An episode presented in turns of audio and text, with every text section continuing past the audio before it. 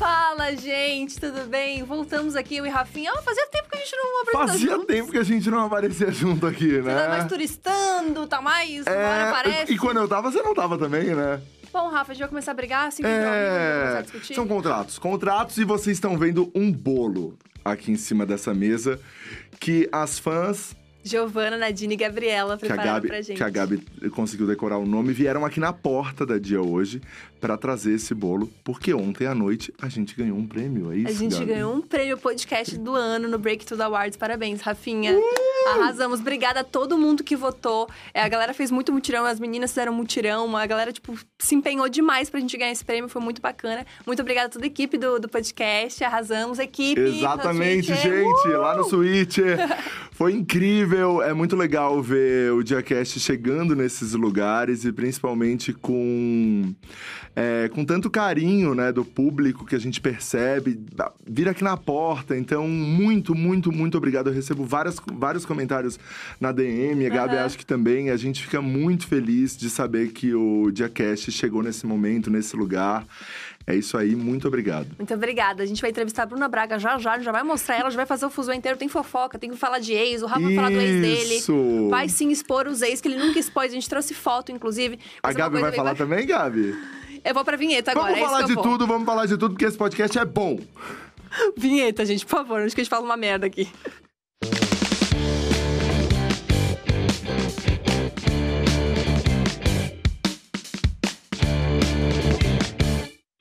Bruna Braga, maravilhosa, bem-vinda.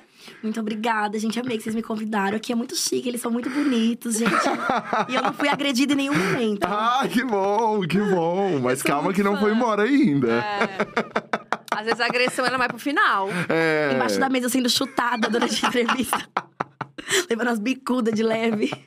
Gente, parabéns pelo prêmio de vocês. Ai, Achei chique. Eu que sou uma feliz. pessoa que ganhei todos os prêmios de, de coisas que participei. Eu, eu gosto de andar com vencedores. É, parabéns por todos os prêmios então, que você já adquiriu na vida, que foram muitos de fato. Muitos, né? Assim, não foi muito, mas o, o pouco que eu competi, eu ganhei. Mas isso é bom. Porque não teve nenhuma competição que você entrou pra perder, então. Sim, na verdade, todas eu entrei achando que eu ia ser eliminada, assim, de cara. E aí A eu. confiança, né? Eu não confio. E aí acho que eu entrei tão assim, tão, ai, vou perder. Eu fui muito pelo lanche, pela carona. Eu fui porque disseram que tinha um espelho bonito pra bater foto. Aí eu acabei ganhando porque eu fui despretensiosa. Mas, isso, mas, mas o segredo tá aí, eu acho. E A pessoa não ir com toda aquela expectativa. É isso, eu acho que é isso. Porque você cria expectativa, é, você começa a se forçar, a- você começa a performar coisas pra ganhar o prêmio. E se você vai, tipo assim, gente, o sanduíche do final, a mortadela tá garantida? Vai ter aquele suco de, de pozinho lá batido, então vamos nessa. Então é sobre isso também um pouco. Sim. Mas assim, Bruna, você faz muitas coisas da vida, a gente ficou um pouco chocado com, com o teu roteiro aqui, porque é semi-desesperador. Que é influenciadora, é humorista, é roteirista, é tudo ao mesmo tempo agora. Menina, influenciadora é uma coisa que eu não sei se eu sou, porque eu tenho medo da, da, da palavra influenciadora, porque influenciadora significa influenciar. E eu não sei se eu sou uma boa influência, não. Eu não sei se eu quero que as pessoas falem, não, isso aqui a Bruna me motivou a fazer. Eu não sei se eu, eu, não sei se eu quero essa responsa. Você, quando adolescente, era a, aquela Bruna que as mães falavam, ih, tá andando com a Bruna, é ruim. Ou era, era, você era uma boa companhia, assim, pras se tá Bruna, pessoas? deixo ou era ir. tipo, ih, a Bruna. Eu acho que. Na verdade, a, a mãe dos meus amigos gostava muito de mim, elas confiavam, porque eu, eu era muito honesta, assim. Eu, eu tinha uma coisa de. Até com os meus pais, por mais maluco que fosse a situação e, e o acontecimento, eu falava a verdade. Eu falava, mãe, aquilo ali foi eu que quebrei. Mãe, eu realmente não fui. Mãe, isso aqui eu fiz. Então, como eu assumia o erro. As pessoas confiavam. Então, quando eu ia sair com meus amigos, a mãe falava assim: ah, não. Se a, a gente sabe que se beber, a Bruna vai falar. Se fumar, a Bruna vai falar. Se alguém agredir alguém, a Bruna vai falar. Então, tá tudo bem. Então, era meio que uma coisa assim de. que você ia, Bruna? Ai, amiga, olha, eu vivi muitas coisas na minha adolescência, assim. Porque tinha uma, coi- uma fase é, que todo mundo era emo, e aí a gente ia pra esse show, aí tinha o momento da roda, né? Que aí um ia bater no outro. Aí sempre tinha o que não aguentava um sopro e queria dar murro na cara dos outros. Aí levava outro na cara, desmaiava no show. Aí eu tinha Ah. que contar pra mãe. Falar, olha, fulano de tal levou um socão, desmaiou. Falava. Entendi. Eu ah, falava. rolê esse rolê leve, né? De adolescente. É. Tranquilo. Mas tá vendo? Uma boa influência, então. Ó, ó o plot que eu fiz. Talvez eu seja é, o, o, o Galvão Bueno, do- eu era o Galvão Bueno dos rolês, eu narrava. Ah, entendeu? Eu ficava, entendi. eu ficava contando. Como não tinha. Graças a Deus não tinha WhatsApp, essas coisas na minha época. Porque aí eu tinha que esperar voltar pra Osasco pra poder dedurar. Então, Aham. se imagina se é hoje em dia, eu ia fazer live, ia fa- reunir as mães e ficar assim: olha aqui o fulano desmaiado, não sei o quê, não sei o quê. Ia ser lindo. Então eu era cagueta. Mas as pessoas confiavam em mim, as mães, confiavam, me achavam Ah, fofinha. bom. Então você pode ser uma boa é, influenciadora digital, no final das É, contas. Você tem esse poder de acho. influência. Bom, é isso, então. É, vamos lá, vamos lá, vamos lá. Eu acho, eu acho que influenciadora é. É. Eu acho que quando você tem um grupo, e você tem um grupo de fãs, pessoas que acompanham o seu trabalho, que gostam, que vão, te, que vão te ver, é, eu acho que é isso, assim. Mas como que as outras coisas aconteceram, assim, humor e roteiro na sua vida? Então, na verdade, é, eu sempre quis fazer humor, só que eu não sabia que, que eu queria fazer de humor. Eu via muito assim, a Nair Belo, e eu pensava, meu Deus, eu quero ser assim. Só que na minha cabeça, assim, inocente, eu achava que eu tinha que ficar mais velha pra poder fazer. Porque eu falava, gente, se eu for, tipo, adolescente fazendo isso, não vai ficar legal. Eu tinha que ter a- a- todo o rolê ali que ela tinha. Tipo, a Abby também eu achava que tinha uma coisa de humor ali espontâneo, uma coisa genuína Aham. mas que eu também achava engraçado. Dercy, que é tipo, né? Eu amava ver ela assim, toda desbocada Aham, na TV aham. em qualquer momento. E mostrava o peito e não tava É. nem aí. Eu falava, gente, isso aqui é tudo que eu quero ser.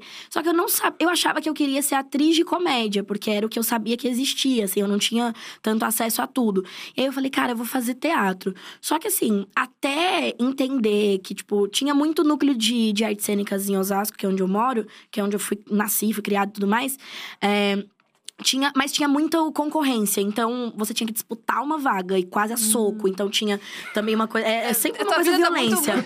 sempre tem uma É, violência. você tá ligada na violência. Não, pior que é. Era uma coisa assim de mãe ir com os filhos pra fila pra fazer as inscrição. E aí começar a bate-boca de mãe. Não, e aí para. idosa dando socão em idosa. E jogando, e jogando guarda-chuva. Era sempre uma loucura. E a minha mãe falava, Bruna, não vamos entrar nisso. Não- Bruno, eu acho muito violento. Que bom, tua mãe coerente Quer agora. fazer teatro ou Muay Thai? Vamos com calma. E aí eu, eu entendia que eu não ia poder fazer ele teatro tão cedo, né? Aí eu fazia o da escola, que era o que dava, que era uma coisa bem assim, ó, querida esposa, bem chaves, assim. Mas foi o que me ajudou a entender. Só que aí, conforme foi passando os anos, eu fui trabalhando com outras coisas. Eu me formei em fotografia, fiz design de moda, Nossa. consultoria de imagem, maquiadora. Aí. Eu ganhei, tipo assim, não ganhei dinheiro, porque eu, eu queria ganhar dinheiro só escolhendo profissão, que eu só me lascava. Então eu falei, tá, eu vou trabalhar com o que eu gosto, com que, tipo, eu, eu curto fazer, mas pra chegar ao ponto de realizar o meu sonho de fazer comédia. E aí eu fui trabalhando, juntando um dinheiro, e aí chegou um dia que eu falei, cara, eu preciso estudar agora o que eu quero fazer, porque eu tô vivendo meio que a vida pré-vida. E eu não sei se eu vou ter vida o suficiente pra viver essas duas fases.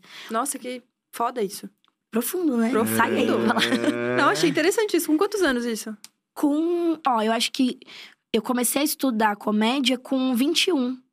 Com 21. Porque eu, eu meio que casei cedo, né? Casei, assim, entre aspas. E aí eu, eu trabalhava muito e ficava pensando, não, porque eu quero comprar uma casa própria, eu quero ter meu carro, eu quero ter não sei o quê, eu quero ter uma fazenda cheia de gado. Eu tinha esse sonho, eu tenho esse sonho ainda. mas era mais vivendo pra isso, assim. E aí depois eu falei, não, cara, eu quero viver de comédia, eu quero fazer comédia. Então, chegou o momento. Aí quando eu tava com 20, acho que 22 já, na verdade, que foi quando eu me divorciei pela primeira vez. Eu sou a Gretchen, né? Eu casei muitas vezes. Sério? Sério, não, casar assim, de morar junto, acho que foram duas vezes. Ah, tá. Mas essa outra tava de casamento marcado e tudo. Aí eu falei, quer saber? Não quero mais. E... Nossa, olha só. Mas Ah, ele era, um- que- Eu quero mas ele muito era saber sobre, sobre, sobre os relacionamentos. É, inclusive, é, você que estiver passando por qualquer situação, você pode falar também com a gente aqui na, nos comentários, que depois a gente joga seus problemas aqui É, o junto com os Love. nossos. É, junto com os nossos, e a gente tenta resolver. Você vai ver que seu problema é muito menor quando você me vê abrir a boca. quando eu boquejar sobre relacionamento, você vai falar, tô linda, tô ótimo. É, aí foi isso, assim, na, na questão da comédia, aí é, fui Você fazer separou? improviso. Separei, aí voltei pro Osasco, falei, vou fazer improviso. Porque eu acho que o improviso, ele me dá uma liberdade que a atuação... Eu, eu cheguei a fazer uns meses de artes cênicas, Aham. mas eu não me encaixava. Eu achava que faltava alguma coisa. Porque, assim, atuar é muito lindo, é muito legal, mas eu tinha uma- um pouco de agonia. Eu não sou uma pessoa do sim, né? Que é o que o improviso, a atuação pede. Eu sou uma pessoa do não. É tipo assim, ai, vamos imaginar que tem uma sininho voador aqui. E eu, não, não tô vendo esse sininho. eu sou muito literal, então Aham. eu não conseguia participar das coisas. Falei, vou pro improviso. Aí no improviso tinha alguns comediantes stand-up nessa turma que eu Ai, fiz. legal. E aí eu, eu falava pra galera, cara, eu quero ser tipo a Cléo Pires e o Valcir Carrasco ao mesmo tempo. Eu quero atuar o que eu escrevo. Todo mundo falou, Bruno, stand-up. Stand-up você escreve e fala. Eu falei, jura? Falou, ju eu nunca tinha ido assim num, num show, num, num teatro, assim. Fui Uhum. nos teatros de escola, que, né, aí a Uhum. turma toda ah, apresentando pra ganhar ponto, né? Aí eu falei, cara, vou, vou ver. Aí eu fui no antigo Comedians, que hoje é o Clube Barbichas. Uhum. E aí tava tendo um show, eu não lembro o elenco, mas eu lembro que tinha o Ben Ludmer, que é mágico e comediante. E eu vi o Ben Ludmer engolindo bexiga. Eu falei, meu amor, essa é a vida que eu quis, já diria Cazuza. Eu falei, cara, eu quero fazer isso aqui, assim, eu quero fazer stand-up, eu quero ter esse contato com o público. Aí tava rolando o curso do Fábio Lins na época de stand-up. Ah, mesmo que eu fiz. É, então, eu, eu fiz, ó, a primeira turma. Eu fiz duas vezes, né? Que eu fui repetente. Aí eu fiz. eu fiz a primeira em 2016. E quando eu cheguei na turma, a turma já tava acabando, assim, porque eles já tinham desenrolado o texto. Tava todo mundo indo bem já. E eu cheguei perdida. Só que assim, eu sou tão. É isso que eu quero, que eu corria atrás. Eu escrevi texto, eu levava, eu não faltava numa aula. Todo mundo me ajudava no texto, eu ensaiava, eu fazia não sei o quê. Aí fiz a primeira apresentação. Aí todo mundo fala que a primeira apresentação é um lixo, não sei o que lá. A minha foi maneira porque eu acho que eu tava muito à vontade Uhum. e eu sou muito cara de pau também, trambiqueira, né? Então eu enrolei todo mundo. Aí depois eu nunca mais parei. Eu fiquei acho que quatro meses depois, assim, voltei a trabalhar em salão de cabeleireiro maquiando. Aí dei uma parada. Aí depois disso eu voltei e aí nunca mais, assim. O máximo que eu fico é quando eu tô doente, sem fazer show. Mas eu não, Caramba, não parei mais desde legal. então. Mas esse foi meu, meu rolê aí. Você tem orgulhinho do primeiro texto? Menina, eu tenho, porque por mais que ele seja uma grande merda, é, ele foi trabalhado com tanto carinho que ele foi o texto que me levou pro Comedy Central. Eu ganhei uma competição do Comedy Central, que a gente disputou com, sei lá, 22 comediantes. Teve uma pré-seletiva de mil comediantes, aí foi pra 22 comediantes, e eu fui uma das que ganhou pra entrar no canal pra fazer o especial. E aí, na época, eu entrei fazendo cinco minutos. É, e aí foi com esse texto, assim. Então Nossa, eu tenho legal. orgulho porque ele me levou pra um canal. E assim, foi no ano seguinte já. Já no. no foi 2017, pra 2017 para 2018 que eu já fui pro Comedy Central. Então eu tomei esse susto de começar no stand-up, ter uma certa. ter um certo destaque por conseguir levar uma plateia bem, mesmo sem ter um texto ainda muito afiado. E aí fui pra, pra TV. Aí eu falei, menina do céu, agora minha avó me cobra as dívidas, o dinheiro que eu peguei. E daí, como foi chegar no Comedy Central, assim? Como foi começar? Quando, quando chegou e você ganhou? Menino, quando eu ganhei, é tão doido que eu não acreditei que eu tinha ganhado. Anunciaram o meu nome e aí você vê todo mundo comemorando e eu tô meio. Parece que eu odiei o prêmio, mas na verdade eu não tive reação, porque eu não, eu não achei que eu fosse ganhar. Eu, eu vi que eu fui maneira, mas entre ser maneira e ganhar tem uma longa linha aí. E aí eu, eu, eu não entendi. Eu fui pra casa, assim. Aí quando eu assinei o contrato e eu gravei esse primeiro Comedy Centro num dia de Jogo do Brasil, foi em 2018. No dia do Jogo do Brasil, o jogo era de manhã, tipo, sei lá, o jogo era nove da manhã, eu entrei no palco às 9h45. Com uma plateia que era de caravana, então tava todo mundo com sono. Pá. Tava todo mundo cochilando. E eu lembro da diretora da época falar assim: galera, vai entrar o primeiro comediante no palco, aplaudam. E a plateia tava, tipo assim, esperando, sei lá, alguém famoso. Entrou eu de lace, uma lace tipo de cachinho, parecendo a Maísa. Toda de transparência, decote, bota de brilho. Eu era a miniatura, o fanco da, da Nani People.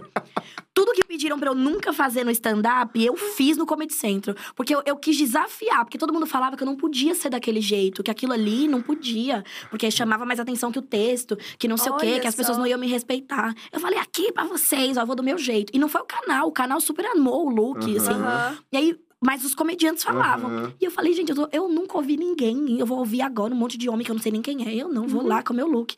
E entrei. Então a plateia gritou muito. Não foi porque eles ficaram felizes de me ver, foi porque eles viram uma pessoa muito brilhante nove da manhã. Eu tava com muito pi- pisca-pisca. E aí, esse show foi muito difícil. Eu tava com febre, meio sem voz. Meu Deus. Meu texto tinha sido arrancado, as coisas que eu me sentia à vo- à vontade, porque eu fui na ideia de um comediante que falou que pra fazer TV eu tinha que estar limpa. Um texto limpo. Um canal. Todo mundo lá falando de, ah, porque não sei o quê, porque o, o, o, o toba de não sei quem. E aí eu fui limpar meu texto. Mas limpou Puts. tanto que ficou sem piada. Ah. Aí eu cheguei lá e fiz, mas foi, mas assim, me deu um, um lugar. Eu lembro que uma comediante chamada Mona, eu não lembro o sobrenome dela, do, acho que ela é do Texas, se eu não me engano, fez um post de um trecho do vídeo desse Comedy Central e colocou assim: América Latina, como vocês estão ignorando essa mulher? Nossa. Olha. Aí eu falei, venci, porque nenhum brasileiro tá me dando moral, mas alguém que tá lá no Texas, que talvez nem entendeu o que eu falei, achou legal. Cara, que bizarro. Foi muito doido. A minha, a minha vida na comédia é uma maluquice. Tem dia que eu ainda acordo, eu falo pros meus amigos. Tem dia que eu ainda acordo e falo assim: Isso aqui rolou ou eu bebi? Eu preciso, às vezes, me questionar se, se, se eu viajei, sei lá, se eu misturei uma vodka barata com outro negócio. Ah. Porque fica tudo muito solto. E parece que foi tudo muito. Foi tudo muito rápido, assim, perto, Aham. né, de, de como funcionam as coisas no entretenimento. Mas teve também um trabalho muito duro. Eu Uhum. trabalhava muito e sem parar. Eu era maluca. Tivesse um acidente, juntasse 10 pessoas em volta de uma pessoa lá com corte no braço, eu falava: alguém tem um microfone? Eu ia lá fazer stand-up. Vamos animar que o ferido tá chegando a ambulância. Moço, você tá acordado? Tá bem? Vamos ver a pulsação. Tá vivo? Vamos trocar uma ideia. Eu tava maluca, eu me enfiava em tudo pra poder é, ter horas de voo, que é uma coisa que me Aham. preocupava muito, assim, de, de fazer muito, de Aham, aprender e errar. E eu amava quando eu ia mal, porque todo mundo me dava dica do que eu tinha que fazer melhor. Todo mundo, assim, as pessoas que eu confiava, né? Sim, Porque tem umas sim. pessoas malucas também. Que falam mil coisas, daí você Ah. tem que saber filtrar também. É, porque senão você fica doido, senão É. você vira mais um. E É. aí eu falava, não, cara, eu quero ser um produto meu, assim, eu quero ser Bruna Braga Corporation. Sim. Isso Você é é uma embalagem legal. do produto, né? Sim, total. Essa é uma embalagem, né? Já dizem É, agora. já diria Nicole. Mas, uma- mas uma coisa que eu fiquei curioso sobre esse, esse momento. Hoje, você acha que hum, a pessoa que tá fazendo stand-up, ela tem que aparecer com figurino neutro, assim? Ou não? Qual é, qual é a sua percepção hoje, depois de- Uhum. dessas experiências todas? Dessas horas de voo? Sim, eu acho que a pessoa ela tem que usar o que diz sobre o que diz algo sobre ela. Tipo, se a pessoa é uma pessoa que vive muito de pijama e ela fala, cara, eu sou essa pessoa da preguiça, da coisa meio, ai, gente, sério que eu tenho que ir. Eu acho que ela tem que arrastar isso pro palco, não só no figurino, mas no, na persona dela também. Uhum, Tipo, uhum. assume que você é uma pessoa preguiçosa do pijama, do ai, gente. Fa- brinca no palco, fala, ai, gente, eu nem queria estar aqui. Eu Uhum. vou ser honesta com vocês. Porque a plateia, ela abraça o que é autêntico. Sim. Ela abraça o que ela sabe que tá vindo. É, é quase que. Eu gosto muito da. da, da incontinência da inadequação, que é quando você é tão inadequado que você não consegue conter e você fala e as pessoas acham muito legal, porque você falou algo que ninguém vai falar. Tipo, chegar no palco e dizer assim. Ai, gente, olha, eu tomei um pé na bunda ontem, eu tô mal, eu tô aqui querendo cortar o pulso, mas eu vim pro show porque vocês estão me esperando. E ai, vocês gostaram do meu look? Tipo assim, assumir o que você quer Aham. falar ali, estabelecer um contato com a verdade. Então, eu acho que se a pessoa, ela quer estar de lace, que, eu- que agora é a minha fase, eu tô na fase comédia lace. É, eu acho que a comédia tava precisando de uma pessoa que usava lace, além da Nani, assim, da galera, da Silvete, acho que tá- É. precisava. E aí, é, é, acho que a pessoa tem que assumir o que ela quer fazer. Se ela quer ir pro palco toda montada, maneiro. Se ela não é essa pessoa da montação, vá como ela achar melhor. Agora, uma coisa que precisa, a pessoa precisa entender, a gente tá no palco pro público. Quando você vai se apresentar pra pessoas, quando a pessoa vai numa festa, ela não se arruma, Uhum. que seja com um banho, um desodorante, um perfume, um hidratante nos cotovelos Uhum. pra não ficar ressecado. Mas aí parece que quando a pessoa vai pro stand-up, ela quer se, se. Sei lá, ela vira um troço. É. Eu falo, não, gente, passa um Sim. creme, cara. Você passa um creme no dia a dia, você passa um blush, um negócio. Você não precisa desmontar quem você é no palco. Muito pelo contrário, leve quem você é. Não precisa aderir um moletom e, e botar um boné pra trás. Tipo, não, faz o que você curte, né? Se Isso é- quiser entrar de asa, maneiro. Isso é muito legal, porque acho que essa pressão também é, é muito sobre as mulheres, né? Total. Porque era a mesma coisa com a Bruna Luiz no começo. Tipo, ah, mas ela tá indo de salto, tá indo de saia. Tipo, não faz comédia assim. Mesma coisa com a Dani Calabresa. Acho que tem um texto da Dani que é maravilhoso no jogo, que ela entra, tipo, de vestido bonitinha. E todo mundo olha pra ela e fala, ai, gente, vocês estão... Todo mundo com aquela de broxar porque é uma mulher, né? Mas eu juro que eu sou meio engraçada. Porque Sim. já tem essa visão tipo, ai, não tem como. Acho que teve muito essa pressão pra ti no começo também, muito provavelmente. Sim, eu acho que como eu comecei numa época que tinham poucas open mics mulheres, né, que são as comediantes iniciantes, é, tinha uma coisa de estabelecerem regras. Mas eu acho que isso sempre existiu, mas talvez eu, eu só percebi quando eu realmente Uhum. estava ativa na cena. Tem uma coisa que até hoje ronda o cenário, que é as pessoas elas querem manter a manutenção de poder. Elas querem sempre as mesmas pessoas famosas do mainstream, ganhando dinheiro, fechando com as marcas e, Uhum. e, e fazendo, rodando o Brasil. E isso é muito sutil, porque alguns comediantes abraçam comediantes menores, põem embaixo do braço, mas é quase como se dissesse. dá uma cartilha. E é quase como se dissesse: você vai seguir essa cartilha, porque se você passar de mim, eu estou contra você. Você pode crescer até aqui. Maior que eu, você não pode ser. Quando vem alguém que desafia isso, vira inimigo da cena. E foi o que aconteceu comigo. Tipo, eu entrei e falei: eu vou usar a roupa que eu quiser, eu vou fazer do jeito que eu acredito. As regras do stand-up que são é, obrigatórias é não roube piada, não roube texto, seja autoral. E não, respeite o tempo de palco, respeite os lugares, entenda quando uma oportunidade não tem a ver com você e diga não. E isso tudo eu respeitei. Agora o restante, mas eu caguei. E a regra também foi mudando conforme foram aparecendo mais meninas. E também a regra mudou quando os comediantes sentiram, os, os homens brancos héteros cis, né, majoritariamente aí na cena, entenderam que eles não tinham mais domínio. Uhum. Eles entenderam que a gente também fazia dinheiro. Aí ficou uma coisa meio, eu vou brigar? Deixa lá. E a regra, tipo assim, é, namoradas de comediantes começaram a fazer stand-up, Uhum. amigas, é, não sei o quê, pessoas que eles trouxeram de outros meios. Então, eles tiveram que é, ceder co- as regras que eles mesmos criaram, porque ia ficar feio, né? Todo mundo saber que eles que estavam impondo certas coisas. Então, eu fui lá e falei, gente, mas não, não, eu vou usar isso aqui sim, tá maluco? Eu, hein? Vou usar minha, minhas peruquinhas aqui, meus cabelinhos, tá maluco? Isso é muito legal, porque essa jornada de autenticidade, pra mim, acho que é uma das coisas mais difíceis do stand-up. Porque, tipo, existe o como fazer a piada, né? Existe as, enfim, as regrinhas de como você construir ali, enfim, fazer o punch, aquele rolê inteiro. Sim. Mas a coisa do, tipo, isso aqui é só meu, que é a coisa mais difícil, assim. Sim, De olhar uma coisa e pensar, nossa, isso aqui é Bruna Braga. Total, faz sentido. sim. Eu acho que isso é, é tempo também, sabe? Porque no começo, é, eu tenho um amigo que falou esses dias até, né, pra mim, assim, de Bruna, você tinha algo seu no começo. Mas eu acho que tava. Mas era algo meu que todo mundo que começa também tem, esse algo seu. Só que eu acho que eu trabalhei em cima desse algo meu. Eu, eu ouvi a plateia, porque eu acho que quem compra o meu ingresso é as pessoas. Comediante, ele vai, ele vai falar mal de todo mundo. Ele tem, tem uns que, sabe, é pra isso que eles estão ali, às vezes, te rondando. Lógico, tem pessoas profissionais, tem pessoas legais, eu tenho amigos no meio. Mas tem uma galera que só vai encher o saco. Uhum. Então, eu ouvia quem eu precisava ouvir, que era a plateia. Então, eu gravo o show até hoje, por áudio ou vídeo, e vou escutando. Chego em casa, eu escuto o que, que eu fiz de errado, eu anoto, eu revejo, eu vejo coisa lá antiga e comparo com coisa de agora. Eu escuto a plateia e eu me escuto, tipo. Por que, que essa piada que funcionou nos últimos 10 shows não funcionou no de hoje? O que, que eu fiz de errado? Às vezes um movimento de braço, um movimento de Uhum. cabelo, um desconforto meu com um liquidificador no bar que ligaram. Uhum. Uma coisa muito pequena, Adicção. adicção, tipo, uma coisa muito leve que às vezes me, me desconcentrou.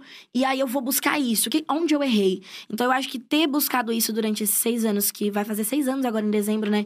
Que eu faço comédia, é, me fez achar quem, quem eu sou. Tipo, Uhum. e também muita terapia também, muito. E muito, muito se olhar no espelho e falar assim: cadê minha guerreira? Cadê minha batalhadora? Isso me fez também achar esse lugar que hoje tem coisas que eu olho. Tem gente que às vezes me dá uma sugestão de piada e eu falo, caramba, essa piada tem muito a ver comigo. A pessoa fala, sim, porque eu consigo já enxergar. Isso é muito Nossa. legal, é muito gostoso. Eu achava que eu nunca ia chegar nesse dia. Nossa, Que eu achei legal. isso sensacional. É muito difícil isso. É, É muito, muito é muito, é muito difícil. Babado. Mas não dá um medo, assim, quando alguém te sugere uma piada e daí você, depois você pensar, putz, isso é de alguém e. Sabe? Posso fazer ou não? É, posso fazer essa sugestão aqui? Daqui a pouco Sim. sugeriu pra outra pessoa também. Estamos duas pessoas fazendo.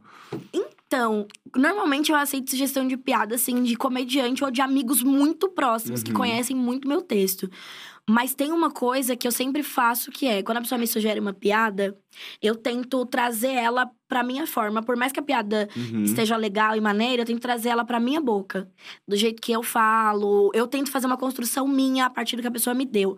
Já aconteceu da pessoa me dar uma piada, eu usar exatamente como a pessoa, a pessoa me deu, e depois ela tá usando no show dela também.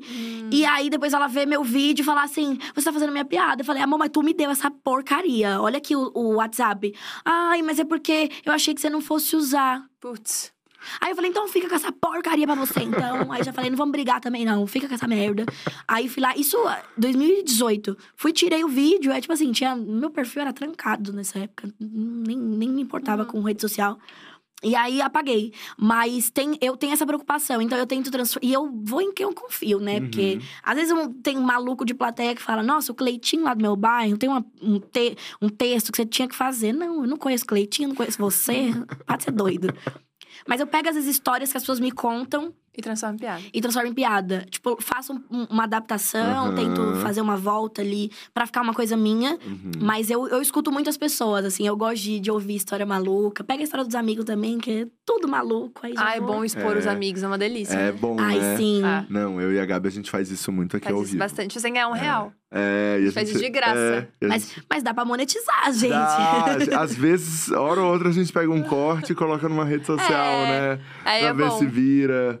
Às vezes vira, né? É, às vezes vira. Eu tenho histórias bem boas do Rafa. Se eu quiser É. fuder ele, eu consigo. Ah, mas eu Olha. também tenho duas. Ah, é né? verdade. Eu também tenho duas. é, verdade. Tem uma coisa que a gente tem aqui, é a história. É, Bruna, e como, e como. E o roteiro? Como surgiu a parte de você só escrever? Porque você também escreve Aham. pras pessoas. Sim. E aí? O- eu, eu não sabia que eu gostava de roteiro. E aí eu fiz um curso em 2018 com, com um cara de roteiro muito foda, que é o Marton Olímpio. Meu, o cara, assim, fez, fez ali parte do time Cidade de Deus. Nossa. Nossa. É, eu esque... Ele fez agora o filme do Anderson Silva.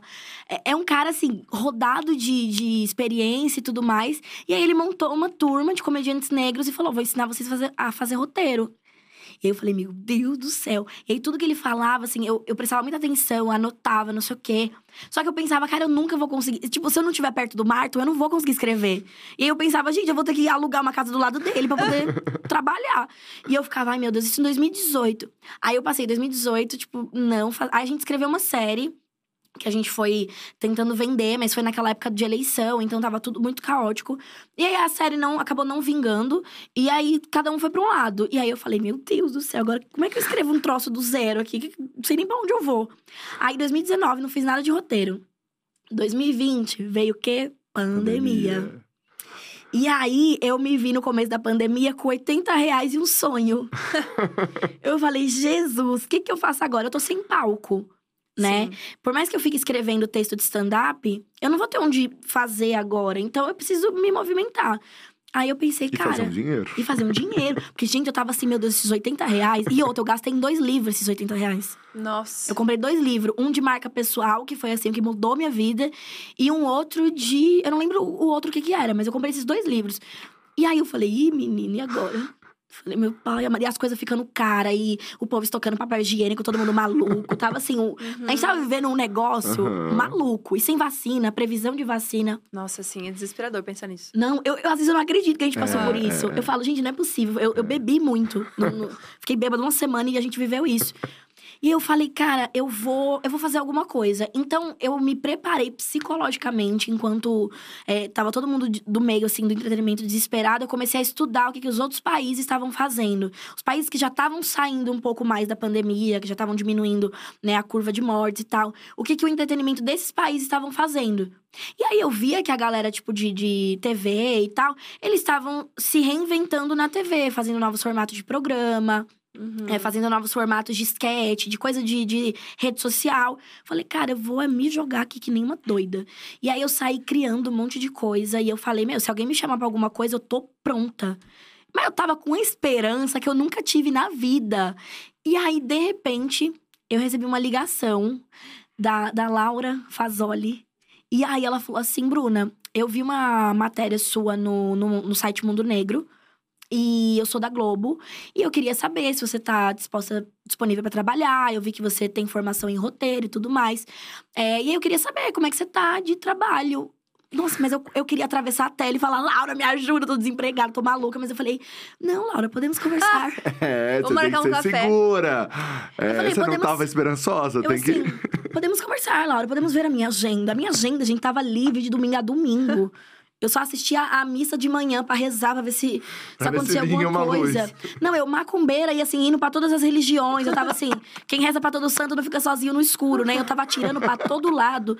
E aí eu falei, não, vamos conversar, não sei o quê. Aí ela me, me chamou. Aí eu entrei pra escrever o Dane-se, da Dani legal. Calabresa do Do GNT. E aí foi meu primeiro trabalho como roteirista já assim. E um pouquinho antes disso, eu fui chamada para escrever o Prêmio Multishow do ano, que foi o último do Paulo Gustavo. Hum. Nossa. E foi bem marcante, porque eu lembro que me encomendaram o discurso que ele fez pra Elza Soares. E aí, Ai, tipo, teve muita coisa, assim. E aí eu fui indo, e a coisa. E aí foi aí, assim, coisa de roteiro foi 2020. Eu não parei mais, aí fui pegando uma coisa atrás da outra. E aí, projetos que eu tinha, eu consegui encaixar em algumas coisas que acabaram não vingando depois, por conta, né, de. de... A pandemia atrapalhou muito. Aham. Tinha um projeto da Globo que era o Novo Normal, que era um programa que eu tava como elenco e roteiro. Era a primeira vez que eu ia atuar. Ai, que legal. E eu tava muito empolgada. Só que aí a pandemia atrapalhou muito, porque assim, pra ter figurante, por exemplo, que a gente precisava, Uhum. tinha que ter um camarim pra cada um. Nossa. Fora elenco. E a gente era muita cabeça de elenco, de Uhum. roteiro. Então a Globo meio que desencanou. Falou, pô, não, não vai rolar. Mas eu, eu trabalhei muito na pandemia. Acho que foi a época que eu mais trabalhei. Porque eu tava me. Gente, mas assim, bar mitzvah, batizado, é, online, tudo online. Eu fiz aniversário de, vo, de vozinha online. Mentira. Aham, animando Fazendo nas stand-up? Aham. Eu era tipo, eu era tipo patati patata das idosas. Todo mundo chamava as velhinhas, eu, ê, galera, agora vai, dona Marleide, tira a roupa, ê, vai chegar um gogoboy. É, Tava assim. Mentira. Eu virei um troço na pandemia. Eu virei um negócio, eu tava quase fazendo mágica já. Que coisa absurda. Eu virei. Eu não sei o que Incrível, aconteceu. que incrível. Adorei, na real. Tipo, isso faz muito sentido. Até porque quando a gente começa, tipo, com rolê de stand-up, eles falam muito sobre isso, né? Ah, você vai ter muitas oportunidades como roteirista. Isso também te ajuda muito, porque escrever piada, quando não é pra você, tem uma, uma dificuldade a mais. Que é encaixar na boca da outra pessoa isso. Sim. E, e mais do que isso, tem a questão também de você. Você tem que entender a pessoa para quem você está escrevendo. É, você tem que entender a dinâmica, se é um programa, a dinâmica do programa. E escrever por encomenda não é que nem escrever pra mim. Porque, por exemplo, se hoje eu for escrever um texto de stand-up pra mim e não sair nada, eu tento amanhã. Por encomenda, eu tenho que entregar hoje, amor. Não, ai, não tive criatividade. Meu amor, então se jogue da janela, porque você tem que entregar às 17 horas. E aí você tem que entender que inspiração, criatividade, essas coisas, elas são romantizadas porque você tem que correr atrás. Então tem dia que eu não tô com ideia nenhuma, mas como eu escrevo todo dia, eu me obrigo a escrever todo dia, ainda que seja uma frase de para-choque de caminhão, Uhum. pra eu, né, relembrar Uhum. como é que se cria alguma coisa, eu escrevo. Então, acho que eu- a maior dificuldade de escrever pra alguém é saber que você tem uma demanda Uhum. de, de, de texto, de tamanho de texto, de caracteres e não sei o quê, e prazo. Então, às vezes, você tá. Seu cachorro morreu, você tá triste, você tá. Ai, você descobriu que foi corna, que nem eu descobri em 2021. Não sei o que lá, não sei o que. E aí tem, você tem que escrever o monólogo de entrada da Dani Calabresa na, na abertura do programa. E aí, é isso. E aí você tem que incorporar a Dani falando, eita, gente, não sei o quê. E, e aí você, você tem que incorporar a pessoa pra escrever. E aí- E aí a Dani é uma pessoa que eu gosto muito. Então, escrever pra ela, pra mim, era gostoso nesse lugar. De tipo, cara, eu gosto do jeito que ela fala. Uhum. Eu gosto da forma como ela conduziu a carreira dela, como ela faz comédia. Então, é prazeroso. Então, eu recuperava as forças e ia escrever. Mas é muito doido escrever pros outros. Porque chega um momento que você se perde um pouco entre quando você tá escrevendo pra você mesmo. Eu tô escrevendo agora pra mim ou pra Jojo, como eu já escrevi. Então, tipo, eu tô. Eu, eu me perdia entre o que, que é a Bruna agora, né? E aí, tanto que às vezes eu dou umas pausas de sala de roteiro por isso. Porque senão eu fico biruleibe, eu não sei mais quem eu sou. Aí eu fico, gente, mas isso aqui acho que ficaria. Ou eu escrevo uma coisa maneira pra mim e falo, ai, gente, mas a Jojo falando isso aqui era melhor. Nossa, e aí eu fico sem material, entendi. que eu vou dando tudo pros outros. Tem Nossa, rola deve- esse. Deve ser difícil essa coisa de, de ter que, né, dividir. Putz, esse texto aqui ficaria muito bom aqui, Dividi- é, mas Sim, o que é interessante pra você também, o que é interessante pra você entregar pros outros. sim. E eu não sou uma pessoa vaidosa, tipo assim, de, de achar que, ai, porque eu escrevi, eu tenho que falar. Ou tipo assim, ai, é, eu. Ai, gente, mas e se. Ai, a pessoa tá fazendo o meu texto, ai, mas e se fosse eu fazendo? Eu sou zero apegada, assim. A partir do momento que eu te entreguei isso aqui, é seu. Você faz o que você quiser, você dá pirueta, você põe outra coisa. E, e aí, por não, não ter esse apego, eu acabo deixando o que sobra, às vezes, pra mim. Agora não, esse ano eu melhorei. Mas ano passado eu tava maluca com isso, assim, de, de parar um pouco de escrever pra mim. E, tipo, ficar muito ali pros outros, pros outros, pros outros. Porque eu também peguei uma sala de roteiro atrás da outra, algumas mais longas e tal. E aí, esse ano eu falei, não, calma, vai devagar. E aí, esse ano eu escrevi dramédia, né? Que é uma coisa que eu nunca tinha escrito. Então, isso me, me voltou pra comédia minha. Porque eu tava escrevendo uma parada emocionante, filme de Natal. Ah, Seu Jorge protagonista. Aham. um Nossa, negócio todo foda. fofo, sabe? E aí fugiu totalmente da minha maluquice. Então sobrou muita maluquice pra mim. E aí eu escrevi um solo novo nesse Ai, ano. legal. Que aí foi o tempo que eu falei, não, agora volta pra você, que já, já foi demais pros outros, agora volta pra você. Nossa, isso é muito interessante. E o rolê do drama pra você, como é que é? Tipo, você sente vontade de fazer uma coisa que não seja humor hoje? Escrevendo. Escrevendo, sim. Atuando, não. Eu, eu acho que eu não sei fazer. Eu acho que, assim, talvez se eu estudar. É... Apesar que eu penso assim, cara, já de Picon tá lá chorando no programa, no negócio, na novela, fazendo sotaque e tudo. Eu também posso. É, tá tomando uma chuva de crítica. Ah, mas tá rica milionária. É, exato. Rica milionária, É assim. só homenagem, né? Tu vai ler só homenagem. É só, não, só o povo homenageando ela. É. Nos comentários é Só só homenagem. homenagem. É de É Fernanda uma, Montenegro pra riba. é, é uma homenagem melhor que a outra. Mas, mas eu acho Nossa, que. gente, de verdade. É, Foda. não, eu, eu fico- ela tem uma psicóloga muito boa. Tem, ou é terapia de segunda a sexta. Pelo amor de Deus. É. Mas é que também a pessoa que já nasceu com muito dinheiro, ela também não, ela não fica parando. Ah, Eu, eu falo pra todo mundo, eu que sou pobre, que tenho esse tempo de ficar lendo os comentários. Porque o povo mesmo, esse povo que é multimilionário, a menina tem 300 coisas na vida dela, 300, e- 300 CNPJ. tá, mas para e pensa. Imagina ela. Todo mundo fazendo piada do sotaque dela. Dani Calabresa fazendo piada do sotaque dela. Sim. Blogueirinha imita ela perfeitamente. A blogueirinha É. maldita. A Blogueirinha blogueirinha maldita. maldita. Daí você pensa, quando ela chega, pega o textinho dela, entra lá na, no Projac e vai gravar. Imagina a pressão também que ela tem hoje de dar uma frase Nossa, sim. naquela entonação, colocar um X onde ela coloca. Cara, deve ser uma Eu acho que as primeiras loucura. até foi. Acho que agora deve dar um. Eu acho que Puta agora. merda. É, porque no É. começo ninguém tá- não tava nesse grau de piada. Sim. Eu acho, eu acho que deve rolar um- uma pressão ali e tal. Mas eu acho que ela também entendeu muito que. Que ela, tem, que ela pode estudar e que ela pode Aham. evoluir e que ela vai fazer as paradas dela, assim. Mas eu, cara, eu não aceitaria fazer um, um negócio sério, assim. Eu acho que meu negócio é muito Valdirene. Lembra aquele personagem da Tatá? que foi tudo. Exato. Que tá sempre de cropped, gritando, Aham. rolando no chão. Essa coisa assim que. Quando a- eu acho que eu sou do, do núcleo da novela, que quando eu apareço, toca um forró. Ah, Esse é o núcleo da novela que eu tenho que participar. Inclusive, Globo, ó, se quiser, tô aí disponível pra aparecer. Você não vale nada, mas agora apareceu. É, Esse é o pior é momento. que eu acho isso genial, porque até Valdirene tinha um arco dramático ali. Uma hora Tinha. dava umas merda, uma hora acontecia um rolê. É. Só que era muito engraçado Sim. e, tipo, na É. maior parte do tempo. Até o assim. sofrimento dela fazia É. engraçado. Tem a cena que ela aparece chorando, que ela tá meio que brigando com o pai romântico lá dela. E aí ela tá, tipo, super triste, e do nada ela solta um negócio. E aí você vê a Valdirene, mas você vê a essência da Tatá É. dentro do É. personagem. E eu acho isso muito legal. Acho que essas coisas eu faria. Eu fui agora convidada pra fazer uma série e eu vou fazer uma vilã fanqueira. Ai, Ó. tudo. Uma vilã fanqueira, uma série da Paramount, do Comedy Central. E aí, é- mas é uma coisa muito próxima do que eu sou, assim, porque ela, ela debocha muito ali da, da- do elenco que tá com ela, da galera que tá com ela.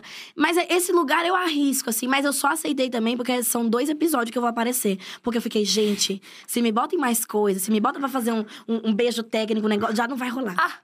Aí eu já não consigo, eu sou muito. é, Não dá. E aí eu não Nossa, dou. sim. O pior é que eu também fico com a mesma pira. Tipo assim, gente, eu tô me levando muito a sério. Você não vai dar boa. Sim. Tô me levando muito a sério ah, demais. mas eu acho que vocês têm que confiar mais, gente. Ah, vocês são Rafinha muito traz uma boas. Vocês são muito boas. Eu já fiz uma árvore na, na época da escola, que foi uma árvore zona. Porque ela fazia o barulho do vento, ela fazia um cru, cru, cru das folhas caindo. Olha. E era, era uma peça que todo mundo tinha um personagem que tinha várias falas. Como eu faltei, quase todas, a professora falou, vai fazer árvore. Só que assim, eu queria brilhar. Eu falei, amor, vou fazer a árvore aqui, ó. Então eu era uma. Era pra eu ficar só assim, ó. E aí eu fazia aqui, ó. E fazia um barulhinho, porque eu queria aparecer. Então acho que talvez aí eu comecei a atuar, ó. É, A exatamente. gente já começa como uma com a árvore até história- chegar no protagonista. Qual a história da Fernanda? Montenegro, eu quero que um dia ela se orgulhe de mim. É exatamente sobre isso. Eu quero. Mas assim, 2016, 2018, a partir desse, desse período, que eu não sei o que aconteceu em 2017, a gente largou de mão, é, você começou a trabalhar só com comédia. Ó, eu, eu trabalhei, comecei a trabalhar só com comédia, acho que a partir de 2018. Final de 2018. Porque eu ainda ficava em salão. Então eu dividia entre maquiar pessoas e ir pros shows. E aí. Só que assim, como, quando você tá no começo, ninguém. Tipo, o pessoal do salão não se importava com o que eu fazia à noite. Ninguém, nenhuma cliente falava, vai, você faz stand-up, tinha Instagram bloqueado, ninguém Uhum. ligava. Eu não, eu não postava nada, não tinha essa coisa de postar vídeo que nem tem agora muito, assim. Então eu ficava mais ali escondida. E aí eu larguei o salão. Final, é, final de 2018, assim. E aí foi quando. Mas eu, eu vivia na casa dos meus pais, tinha um, um conforto ali. Agora eu saí de casa e falei, meu, agora eu vou ver se eu vou ver se a comédia tá valendo. 2020. Ali no auge da pandemia, catei minhas, minhas roupinhas, igual Os 80 Chaves. reais. Meus 80 Não, foi depois, foi depois. Que só com 80 reais eu não conseguia pagar a água do apartamento. Aí, quando... Isso... Em novembro de 2020, eu me mudei. Que aí eu juntei uma grana, não sei o que lá. É, comprei... Eu comprei... Meu, mobilei minha casa toda, comprei tudo. E já me mudei com a mudança. Porque eu não tinha Ai, nada. chique. Eu tinha um colchão no chão. Que eu derrubei vinho, tava assim, uma porcaria já. Aí eu falei, cara, eu só vou me mudar quando eu tiver tudo, porque eu não vou me mudar pra passar perrengue. Aí eu me mudei com tudo. Aí já fui pra casa, e alegria, não sei o que lá. Solteira. Na... Olha como eu sou burra. Aí a gente vai entrar numa questão, olha como eu sou É. idiota. Eu podia estar fazendo o quê? Como a gente diz lá em Osasco, derrubando vários corpos nesse apartamento. Derrubando vários Derrubando corpos. vários que expressão corpos. maravilhosa. Parece uma coisa meio psicopata, mas não é nesse sentido, é, viu, não é gente? nesse Pelo amor de sentido, Deus. gente. Não, É é derrubar corpos isso. pra outras coisas. É, não é assassinato, É. nada disso. Pelo amor de Deus. Aí eu podia estar derrubando vários corpos. Aí eu fiz o quê? Conheci um menino. Aí, aí fiquei. Ai, que não sei o quê. Aí ele morava em outro lugar, em outro estado. Quase que eu falei o estado. Aí eu. Ai, não sei o quê. Aí eu peguei e falei assim, depois de um tempo. Ai. é, ele falou, ai, eu quero vir ir pra São Seu Paulo. assessor tá desesperado. Ele tá assim. Não, ele é meu, ele é Seu meu, am- amigo. ele é meu amigo, mas ele é o assessor das minhas tristezas e derrotas. Então ele tá ali, assim, ele tá assim, bicha, se você falar o nome dele, eu vou dar um soco na sua Ele tá desesperado. Ele tá, ele tá ficando vermelho, Ele tá gente. ficando vermelho, tá tá- sensacional. Não, aí o que aconteceu? Eu peguei e falei, ai, você sonha em morar em São Paulo? Aí eu vi que o menino era todo problemático das ideias. E eu, eu tenho um paixão, eu, eu não sei, eu sou assistente social, eu gosto de uma coisa problemática. É tipo assim, você tem problema com droga, com a sua família, você odeia seus pais, não sei o que lá, sua avó te bate, vem morar comigo. Eu fiz isso. Aí o menino foi morar comigo. Falei, vocês acreditam que um dia no café da manhã ele acordou, me olhou e falou assim: Eu nunca gostei de você? ele fez, o Satanás fez, eu juro. Não pode ser. Eu comendo minha manteiga aviação aqui, que eu trabalhei na Globo, né? Eu precisava comer uma manteiga boa. Aí eu falei, você disse o quê? Ele falou, eu nunca gostei de você. Ele falou, eu Do nunca nada, gostei de sem você assim, contexto, romanticamente, romanticamente. Eu nunca gostei de você. É, eu confundi tudo e não sei o quê. Aí eu falei, mas desgraça, agora você tá morando na minha casa? Tuas roupas tá lá penduradas no meu closet. O que, que eu faço agora? Eu te jogo fora? Amiga, é mentira isso. Juro. E aí? Não, aí eu... eu Foi do nada, sem contexto, ele chegou e me trouxe. porque eu não entendia qual era a dele. Assim, o cara me escondia dentro da minha própria casa. Assim, ele ia gravar um story e aí ele ficava desviando de mim. Eu me sentia, sabe aquele jogo que você vai desviando do negócio? Eu me sentia aquele Guitar Hero que você vai apertando os botões aqui, assim, ó. Eu era o. Eu, É isso aí. eu era os negócios. E aí eu ficava- ele ficava desviando de mim. Eu falei, mas que, que maluquice é essa dentro da minha casa? Você está Eu maluco? tô em choque. Aí, minha filha, ele me esculhambou. Ele me esculhambou. Não acredito. Aí eu fiquei assim, ó, passada. E eu pensando, meu Deus, eu tinha dispensado tanta gente legal na época. Ai. Uns boy bonito, sabe? Que tinha um pispazep pra sacar.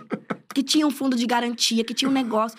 E aí eu fiquei com esse menino. E aí, não, agora cata o plot twist da história.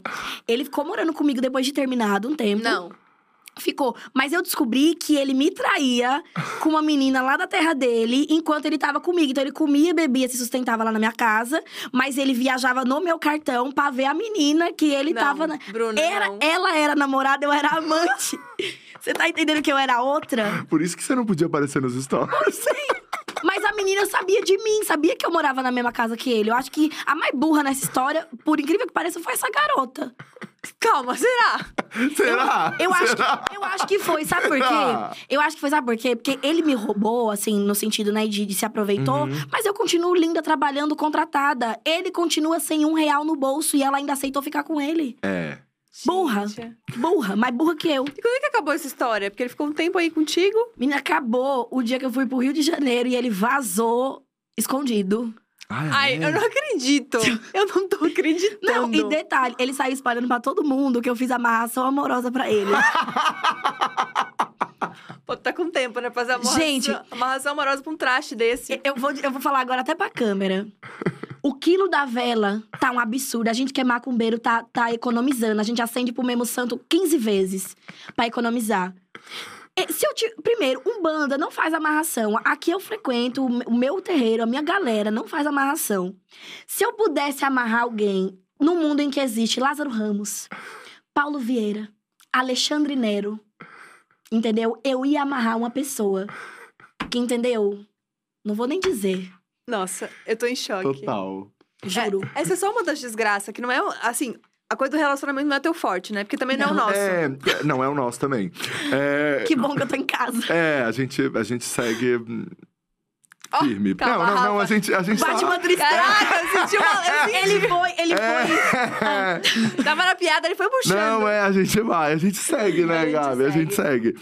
O Rafa É, segue mais que todo mundo, viu? Se eu te contar, alguém que Derruba os segue é o corpos, Rafa. né? É. Derruba os corpos. Isso aqui é chacina, meu amor.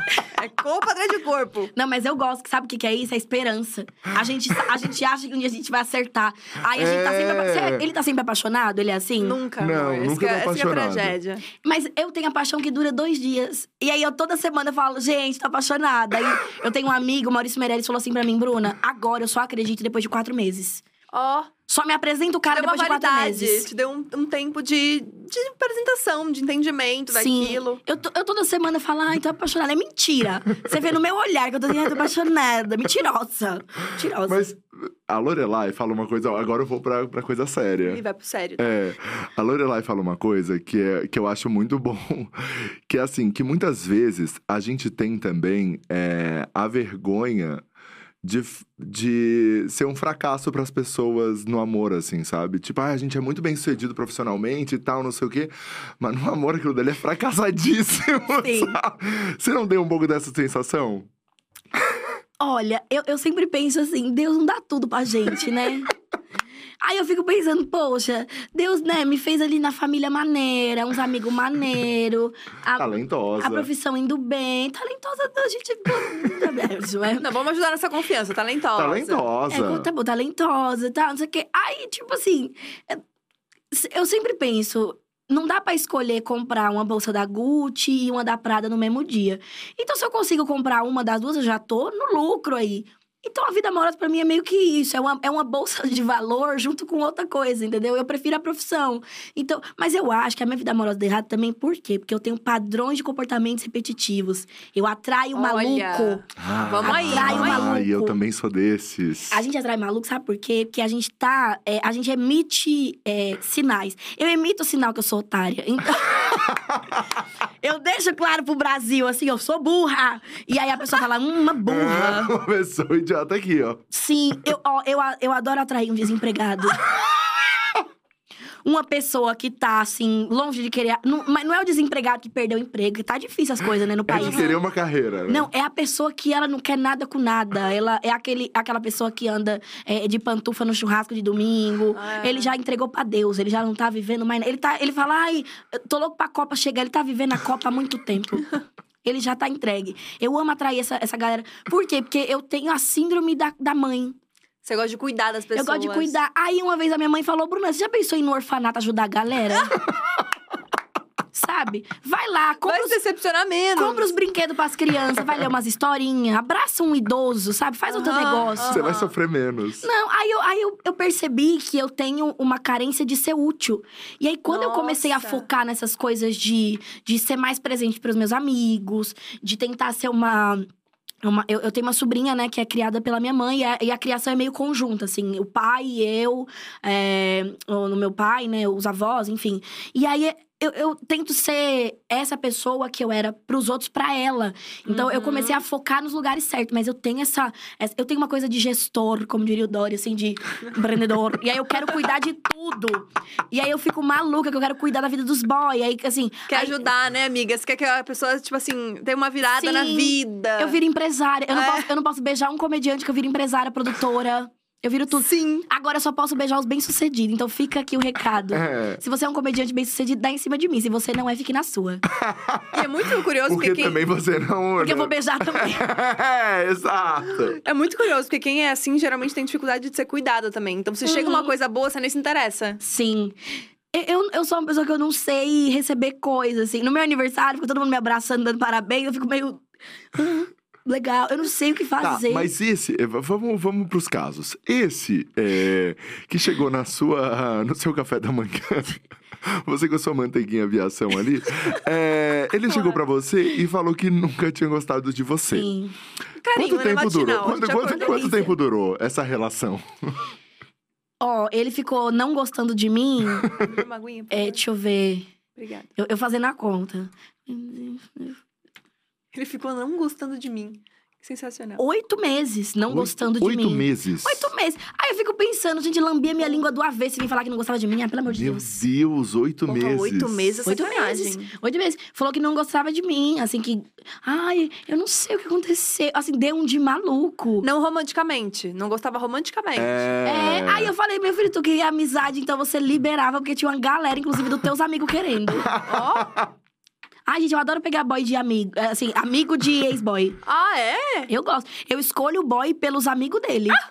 Eu olho, tipo assim, se você me apresenta um amigo seu e ele tem vários amigos bonitos, eu não me importo com a cara dele, eu me importo com as amizades, porque depois, quando terminar, são eles que vão me pegar. É, é- é toda uma Ó. logística, uma margem de erro. Eu trabalho com margem de erro. Um raciocínio. Isso é bom, isso é Nunca bom, isso é bom de pensar. de. Ai, amiga, é uma Nunca? sensação tão boa. Nunca peguei. É bom, é uma sensação boa, realmente. Você já É fez? porque entre os viados é mais fácil, né? Entre os gays é Ah. mais fácil, porque todo mundo é amigo de todo mundo. Porque até sem maldade, vai. Aconteceu. Quando você vê é o teu ex. É, tem umas festas da dia aqui que. Olha. Ih, vai dar. A fofoca, a fofoca. Meu sonho é o Rafa participar do de férias com ex, que a galera ia sair tanta coisa daquela água que ninguém nem imagina. Eu falo que, que Ia sair tanta coisa daquela água. ia ter que levar um submarino pra sair os boys. Tinha. Ia vir de iate, sabia? Ia vir todos uma canoa, remando uns oito, assim, ó. É. Ia ser legal porque as pessoas iam falar, meu ex. O Rafa falou, não, é meu. Todos Não, isso são aqui é meu. Não, é meu, também. Ia ser mais, mais ou menos assim. Eu acho que eu nunca fui chamada pra participar do de férias com um ex, porque não ia ter caminhão de lixo suficiente pra levar a galera. Não ia ter. Gente, eu fico imaginando, ia sair do mar. Fora que ia sair do mar, cada toroço. Cara, a minha vergonha é essa de participar. É muito, Porque eu fico- feio. Eu fico- raciocino as pessoas que eu já vi que aí, imagina elas de cabelo molhado, saindo da água. E eu pensando, gente, como é que faz pra desistir? Parecendo eu não fui pra fazenda? Acho que ia ficar nessa, sabe? Não, e o meu maior medo é estar num reality e as pessoas começarem a falar que me pegou aqui fora, porque eu não vou estar aqui pra me defender e desmentir. Porque se eu tô aqui fora, eu faço um, um, um, um IGTV, assim, bem produzido. Eu falo assim, galera, não. Essa pessoa eu não me beijou, ela está alucinando. Eu estou aqui com o meu advogado, eu estou aqui com a minha equipe. Vamos, eu desminto. Agora, se eu tô num reality, a pessoa vai dizer que me pegou. É, e vai ficar falando, e vai E ficar pode ganhando ter biscoito. testemunha, e pode ter testemunha. E o pior é que vai ser verdade. Mas eu quero desmentir, porque eu não vou deixar o Brasil saber que eu fiquei com uma pessoa escrota. Porque o problema não é ser feio. Eu não ligo assim da pessoa ser feia. Mas é que tem feio que ele vem assim, um combo, a alma é feia. É. Ele se veste parecendo que tá de mudança, catou as primeiras coisas e botou e vai-se embora. Se veste pra tentar de mudança, é, É, ótimo. é muito caótico, assim, a- o visual da pessoa. É uma coisa bem assim. E aí, é muita informação errada numa pessoa só. Então, com esse tipo de, de boy, eu tenho vergonha. Agora, tem uns que é feio, mas é legal. Uhum. É bom de papo. Apesar que esse ano, esse ano eu vou me defender, né? Meu amigo é testemunha. Esse ano eu beijei pessoas bonitas, eu beijei pessoas muito bonitas. Beijou? Bom, ele deu uma É, respirada. ele respirou É porque, fundo e é, porque, é, porque ele lembrou, é porque ele lembrou de alguns. É, Tem um, o, o- aquele lá que. dois, ele falou aquele- dois ali. do- não, tem, tem mais. É que tem o. Enfim. Pô, mas no ano inteiro foi com dois bonitos, também não sei se ela é Não, motivo não. de orgulhar, É, É, que- né? é que eu fiquei um tempo com uma pessoa só, assim. Eu Uhum. fiquei uns meses com uma pessoa só. Bonita. Bonita. Não, é, era, era, era uma pessoa simpática. não, ele era bonito, ele era bonito. Mas eu, eu fiquei um tempinho, assim, e acho que eu fiquei muito. Eu fiquei confinada pra gravar coisa, não sei o que lá. Então eu, eu não tive esse tempo de viver muitos rolês. Mas as pessoas que eu beijei em rolê, assim, uma coisa mais superficial, eram bonitas e tal. Acho que esse ano eu, eu subi minha régua. Mas eh, logo mais ela cai. Hum. Logo mais. O Rafa pega bastante gente bonita. Eu tô falando de ti. Vocês É, eu, eu Não, senti ó, que... você é não, bonito. Se você não. pegar gente feia, eu te jogo uma água. Não, eu senti, e assim, ó, Adoro expor o Rafa. eu tenho forma tanta coisa pra falar da Gabi, e daí Nossa, assim, eu não sei emocionalmente como ela tá pra falar de É, todas ela essas não tá bem, coisas. ela não tá é, então eu fico assim, cara, eu não vou expor, porque daqui a pouco tem alguém chorando nessa mesa. Exato, Sim. ela não tá bem, ela não tá bem. E daí ela tá aqui só falando de mim, só falando de mim, Ela só tá falando de mim. né? Tem hora que é, vier. ela tá cutucando. Não, eu ficar mais quietinha agora, me perdoa por tudo, Rafa. Desculpa por tudo mesmo. Ai, agora fiquei com dó, fiquei com dó. Não, não, não, Tá mas ela tá bem. super bem, ela tá ótima. ótima. Ela tá ótima. Ela só chora embaixo da mesa quando acaba o programa. É, é. Tomou uma garrafa de vinho esse final de semana, ela tá Preciso ótima. de cinco min pra chorar, depois eu tô bem. Mas término recente? É, é babado é recente? recente, é recente. Amiga, Não olha, é tão recente, né, Gabi? Ai, pra mim é recente. É. o que seria não tão recente? Mês é recente? Um mês? Dois meses. É, é, é Mês, que, um mês. é que pra, pra mim que sou piranha, é, uma semana já passou muito tempo. Eu acho Rafa é no também. dia eu sou seguinte, assim, amor. Eu sou assim. Eu sou no mesmo dia, No lembra? mesmo dia, isso me Ai, chocou. eu gosto. Eu sou no mesmo Isso dia. me chocou. Ah, eu tava no Rock in Rio. Oxe, tá certo. Eu vou, Ô, eu juro, tá? Eu, eu vou, eu vou perder tempo. Não, tá certo. A gente não vive Rock in Rio toda semana. Exato, eu tava no Rock in Rio certinho, certinho, certinho, certinho, certinho. Chegou do nada, encheu a porra do saco, terminou. Rafa Dias. Terminei. Vou perder tempo no Rock in Rio? Não. Eu já beijaria a primeira pessoa que tá do lado. Ah, é um idoso, beija também. Se ele for solteiro, ele quiser. Gente, Nossa, gente, eu sofro. Eu permaneço É, a no, no sofrimento, sofre, assim. ele Eu, sofre. Eu já, eu acho que eu já fui assim. é, mas o que, que aconteceu? Eu acho que a minha vida virou. A minha vida profissional virou uma coisa tão Uhum. dinâmica, assim, de tem que acontecer, que a minha vida pessoal virou isso também. Então, assim, a pessoa termina comigo hoje, eu choro hoje, aí eu choro amanhã. Aí eu vou pra casa do Gucci, aqui, meu amigo presente. Meu amigo Iogurte aqui presente. Aí vou pra casa dele, aí choro lá. Aí quando é a noite, eu já tô assim, ai, no celular, mas olha esse menino que deu em cima de mim. aí ele fala assim. Mas, ô, rapariga, você não tava agora há pouco aqui chorando, falando. Eu falo, não, mas eu, eu tô bem, acho que eu tô pronta pra beijar de novo, eu tô legal. Aí o que acontece? Às vezes eu fico sofrendo pela pessoa, mas aí eu canalizo isso no trabalho.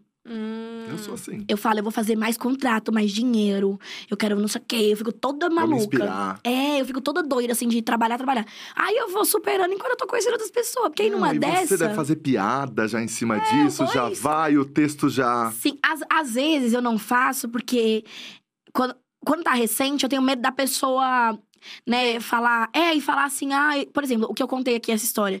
Com certeza vai chegar no ouvido dele que eu falei, aqui no Aham. podcast, e ele vai falar assim, ai, não me superou. E eu queria dizer que superei. porque seu amigo, olha, foi lá em casa. O babado foi sério. Mas é isso. E aí a pessoa fala que a gente não superou. Aí eu tomo esse cuidado, assim. Eu espero, eu espero cair no esquecimento, assim, do- da pessoa que ela já se relacionou comigo. E aí eu, eu ataco. Qual o seu signo? Escorpião. Ah, escorpião e Ah. aquário é bem, é bem desse rolê de pegar, né? De pegar bastante gente. Eu não pego bastante gente, sabia? Eu acho, eu acho Não? que. Eu acho que eu sou uma pessoa muito de. De, de, de- eu sou muito de rolezar, assim, de tipo, de todo rolê tem um kikiki. Todo rolê que eu vou, às vezes eu cutuco os amigos e falo assim: aquele menino ali, não sei o que. Eu já conversei, eu já Ah. flertei, já mandei um mamilo. Sempre tem uma coisa meio assim. Aham. Já Mas. deu um cutuque. É, já sabe, já rolou aquela Aham. cutucada no face, É, assim. exato. Do Que hoje, Face. que hoje é no Instagram, você joga um foguinho É. e daí vai, vem. Beijou vai. no buripoque lá, lembra aqueles bonequinhos? Uma vez eu beijei o menino da escola e me deu um soco no buripoque. Ai, eu já comecei apanhando cedo, né? De, de, de, de levando fora. Mas aí rola isso. Mas tem uma história muito boa é, de um ex seu da faculdade. Conta pra gente. Gente, Eu amo essa história. é um clássico da minha vida, assim, ó. Ah, Tem hora que, que eu, eu me sinto a otária maior, porque as pessoas se reúnem e falam assim: Bruna, conta pra, pra essa galera aqui da igreja essa história. E aí eu vou lá contar. O bom é que a gente se sente menos merda depois, quando a gente ouve essas coisas, sabe? A Né, gente, né? Mas Vocês, ela- porque eu. Eu, eu postei, esse vídeo que eu postei, ele tem 4 milhões de visualizações. Muito comentário. Tipo assim, tem gente famosa comentando, tipo, Martinalha, não sei quem. E aí eu tô, tipo assim, gente, tô sendo otária pra toda essa galera. Conceição Evaristo comentando, eu tô assim, meu Deus, eu sou muito fracassada. Ó como essa galera me conheceu. O que aconteceu é o seguinte. Eu namorava, e aí. E eu, eu tinha um fraco, assim, de, de. Essa coisa de querer ajudar, não sei o quê. Aí no último ano ali da, da, da faculdade dele, ele falou assim: ai, eu tô pobre, miserável, singelinho, paupérrimo, não sei o quê. Aí eu falei, ah, vou, vou ajudar um pobre, né? Como se eu não fosse. Como, eu, eu, em algum momento eu pensei, eu sou a Jade Picon, né? Vou ajudar aqui o meu amigo, o meu namorado pobre. Aí eu falei, tá bom, vou te ajudar. Aí, como era uma, uma faculdade tecnológica, era mais barato, na época também, né? 70 anos atrás. Falei, tá bom, vou te ajudar. Porque eu sabia que se ele se formasse, ele ia entrar num trampo da hora e a coisa ia voltar um dia pra mim. Até porque a gente morava junto, né? Falei, bom, vamos lá que vai dar Você certo. é- você tem uma coisa de confiar, né? Ah, eu tenho, Tem. eu tenho. Tem uma Tem. positividade, assim. Mas hoje também se vem falando, ah, eu tô pobre. Eu falo, ah, que pena, né? É. Com o programa do governo, quando tiver, você se inscreve. Não sou ProUni, vai, vai se ajudar sozinho. Mas eu, eu era besta. Ainda sou pouco, às vezes. Aí, peguei e falei, né? Falei assim, ai, vou te ajudar. Aí, paguei. Fui pagando, pagando. Aí chegou dia da formatura, colação de grau. Ele era orador da turma, que orgulho. O menino não tinha uma dicção que funcionava, mas era orador da turma. Fui lá pra essa presepada, aluguei vestido, fiz babyliss no cabelo, que na época eu usava o cabelo alisado. Ai, meu Deus, fui lá toda maquiada, parecendo um, um negócio. Aí tô lá sentada, aí ele começou o discurso. Todo mundo agradeceu a família, uma coisa linda, emocionante. Uma noite especial. Não, era tudo, assim, as famílias chorando, nossa, Uhum. tanta gente assim, se abraçando, um amor coletivo. Falei, meu momento vai chegar. Aí ele começou o discurso. Ele falou assim: ai, eu queria muito agradecer uma pessoa muito especial, que se não fosse por ela, eu não teria me formado. Ela que foi essencial na minha vida, na minha formação, que cuidou de mim, cuidou de tudo. Ela que me ajudou, ela que me incentivou, ela que me apoiou. Essa pessoa que eu queria agradecer é você, chorão do Charlie Brown. Obrigado por nunca ter me deixado desistir. Meu nome não é Chorão. E aí eu tô lá na plateia assim, ó. E aí eu não tinha. E aí todo mundo me pergunta: ah, mas você levantou, você gritou. Eu não podia fazer isso, eu não, eu não ia sair como a maluca da história. Eu fiquei quieta. Eu só fazia, eu só fazia aquele olhar de mãe fazendo assim, em casa a gente conversa. e eu assim, ó, E chorão, ele fez né? isso a sério, não fez a Fez, não, não foi brincando, não. Não foi brincando, não. Porque eu, em algum momento eu esperei ele fazer, ah, tô brincando, Bruna. Porque ele era, ele era um cara engraçado. Ele não era do humor nem nada, mas ele era um cara no dia a dia muito engraçado. Bem humorado. E aí eu falei, ele vai. Ele tá zoando, né? Falei, ele vai fazer um ah, palhaçada. Não veio esse ah, não veio nada. Não, não jogaram uma serpentina em mim, não teve nada. Mas Não tinha mesmo. câmera, não tinha nada. Não, menino, não tinha nada. E eu fiquei ali humilhada, né? Aí, quando, aí, eu, aí todo mundo fala, mas o que, que você fez? Eu falei, na hora que ele desceu, eu falei assim: olha, eu vou esperar que você peça desculpa até o final da formatura. Caso contrário, você vai conhecer o chorão. Valendo. Eu vou esperar esse pedido de desculpa. Ele falou: não, mas eu não achei que você fosse ficar brava, achei que você não ia ligar, porque você não gosta que a, que a gente fala que você ajudou e tal. Eu falei, não, mas entre você falar, ficar falando pros outros que eu ajudo e você vai fazer um agradecimento, você agradece uma pessoa que nunca te viu, que morreu sem te conhecer. Pra dizer que ele te ajudou. As músicas dele é ótima, maravilhosa. Deve ter te apoiado ali no fone de ouvido, mas quem tava te aguentando, fazendo Nossa, dívida, sujando o nome, sem fui eu. Falei assim, não, mas deixa estar. Falei pra ele, o mundo dá voltas. Deu mesmo, porque ele agora, não sei o que ele faz da vida, botou um monte de filho no mundo e tá lá. Bruno, eu tô chocada. Mas ele é tão Mas ele, bonito. pediu, mas ele pediu desculpa até o final da formatura ou não? Ele, ele pediu, mas pô, desculpa muito assim, pedindo desculpa pra, Uhum. pra morrer o assunto. Aham. E aí ficou aí quando che... Não, e aí eu fui morrendo por dentro, porque ele já tinha dado muito vacilo, então ele foi acumulando vacilo. Uhum. E aí esse foi tipo assim, o, o estopim. Tanto que acho que poucos meses depois que a gente acabou. Porque foi juntando coisas. Porque eu pensei, eu vou perdoar, porque a gente tem que fazer as coisas sem esperar nada em troca. Se é hoje, eu já dou um socão. Por quê? Porque amor incondicional é o de Jesus Cristo. Eu não sou Jesus, nem Cristo, nem Jesus Cristo.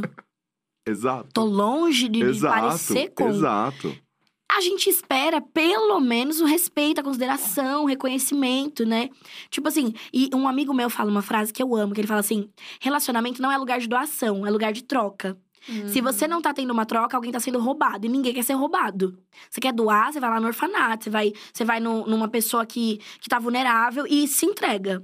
Num relacionamento é troca. Tipo, eu faço alguma coisa, você faz outra coisa. A gente caminha junto, porque eu só posso ir até aqui. A partir dali, o outro tem que vir. E aí eu aprendi isso, mas na época, burra. Com a síndrome do, ah, eu vou salvar o mundo, eu vou mudar o Brasil. Ah, vai nada. Eu tava me sentindo os projetos do Lula. Eu tava maluca. querendo botar todo mundo na faculdade. Olha que louca. Ai, que maravilhoso. Não, gente, eu, eu sou burra. Eu tô falando pra vocês. Mas essa foi uma das piores, né? Pior que isso não, Não, tem. essa foi a, pi- Acho que essa e do café da manhã foram as piores. Tem as tem vergonhosas, tem umas, assim, mas acho que É, acho que pior, acho que são essas. E tem o do, do menino que. Esse é só vergonhoso, é só engraçadinho, assim. Porque eu queria terminar. Porque tava muito, muita perturbação, muito aperto de mente na minha cabeça. Por quê? O, o que, o que é uma perturbação? É, ele, era um, ele era uma pessoa muito legal, assim, amorosa, mas teve. Ai, ele fez uma coisa que eu odeio. Eu não tô acostumada com gente ciumenta comigo.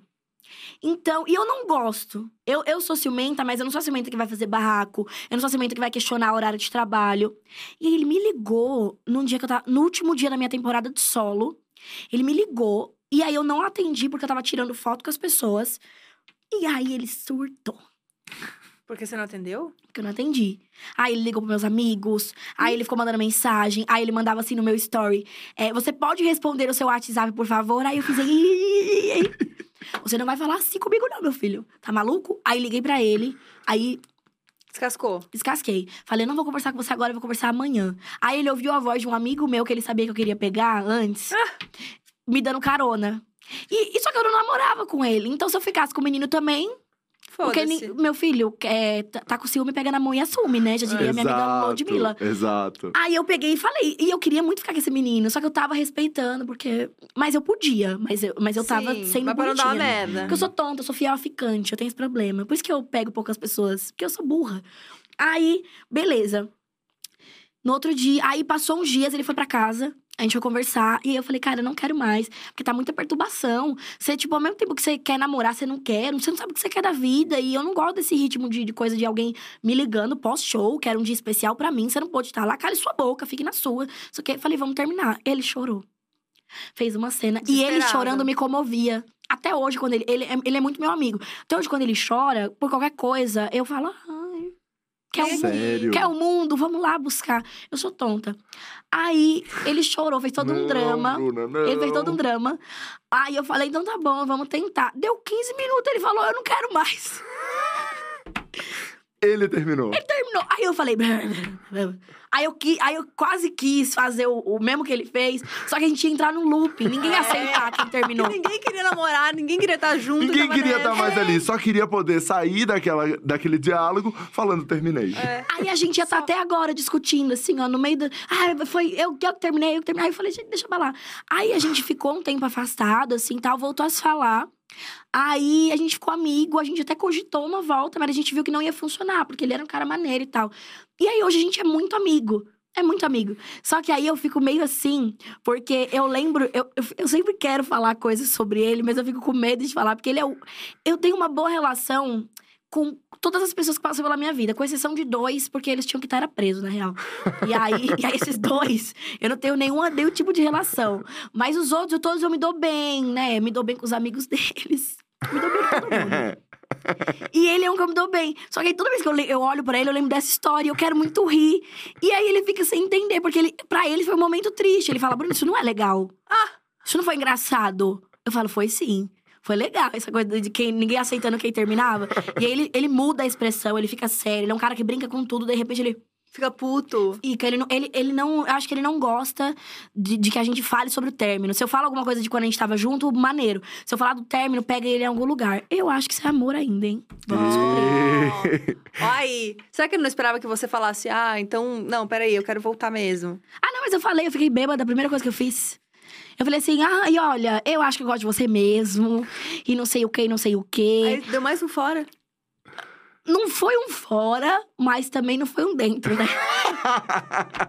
foi uma coisa meio assim. Não, eu fui entendendo também, porque a gente conviveu uma semana numa viagem e tal. E aí eu falei assim, cara, agora eu entendi porque, que eu, porque a gente terminou. Ele é muito maluco. Eu sou maluca, mas ele é maluco numa frequência que eu não acompanho.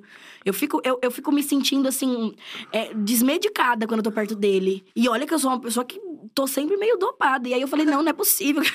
não, não dá. E aí eu percebi que não dava. Mas eu, eu tinha um sentimento. Só que aí eu vi que esse sentimento, ele transcendeu. Eu sempre quis falar isso, mas esse tipo transcendeu. Foi pra um outro lugar. Então, assim, eu amo ele de paixão, mas nesse lugar de amigo. Tipo, eu doaria um rim pra ele, o que tá menos bom. Aham. Porque tem um que tá bom, o outro não tá tão maneiro. Eu doaria o que tá meio zoado. Mas eu doaria. E, e é isso, assim. Mas ele é uma pessoa que ele não, ele não gosta que eu toque no assunto término. Eu posso falar mil histórias, assim, contar no palco, citar o nome. Mas é, hum, se eu falar terminamos, não sei o que, desse jeito e dar risada. criei um inimigo. Gente, que loucura. É um babado. É. É que talvez não superou mesmo. Eu acho, Né? sabia? Eu acho que, sei lá, acho que ele fica mentindo pra ele mesmo. Tá, e o casamento que quase saiu? Foi com o Charlie Brown. Ah, foi com o Ah, Charlie foi com o Brown. Charlie Brown. Que é quase Bom, casar. ainda bem, livramento, então. Nossa, mas assim, eu, eu odeio falar essa palavra livramento, mas é. Mas é, foi o livramento, minha Por que amiga. você odeia falar essa palavra? Porque eu já fui o livramento de muita gente, eu tenho trauma. Eu amo que tem. O, o bofe fica comigo, não sei o quê. Aí conhece minha família, pipipi, popopó. aí depois sai falando pros outros que eu fui livramento. Eu falo, nossa, porque não parecia que eu era livramento. Até certo momento. Aí todo Ah, mundo. mas todo mundo já teve livramento ou foi um livramento na vida de alguém em algum Mas- momento. Mas eu fui livramento de muita gente. Eu fico um pouco preocupada com essa estatística, assim, de. Poxa, gente. Porque eu, eu, sou, eu sou a melhor ex Eu do mundo. uma galera. Eu, não, eu posso não ser uma boa namorada, mas eu sou a melhor ex. que Porque algum eu, cara procura, né? eu não perturbo, eu não vou atrás, eu não fico caçando, eu não quero saber quem é atual, quem tá ficando, onde tá, com quem que deixa, eu quero que se lasque, eu não tô nem aí.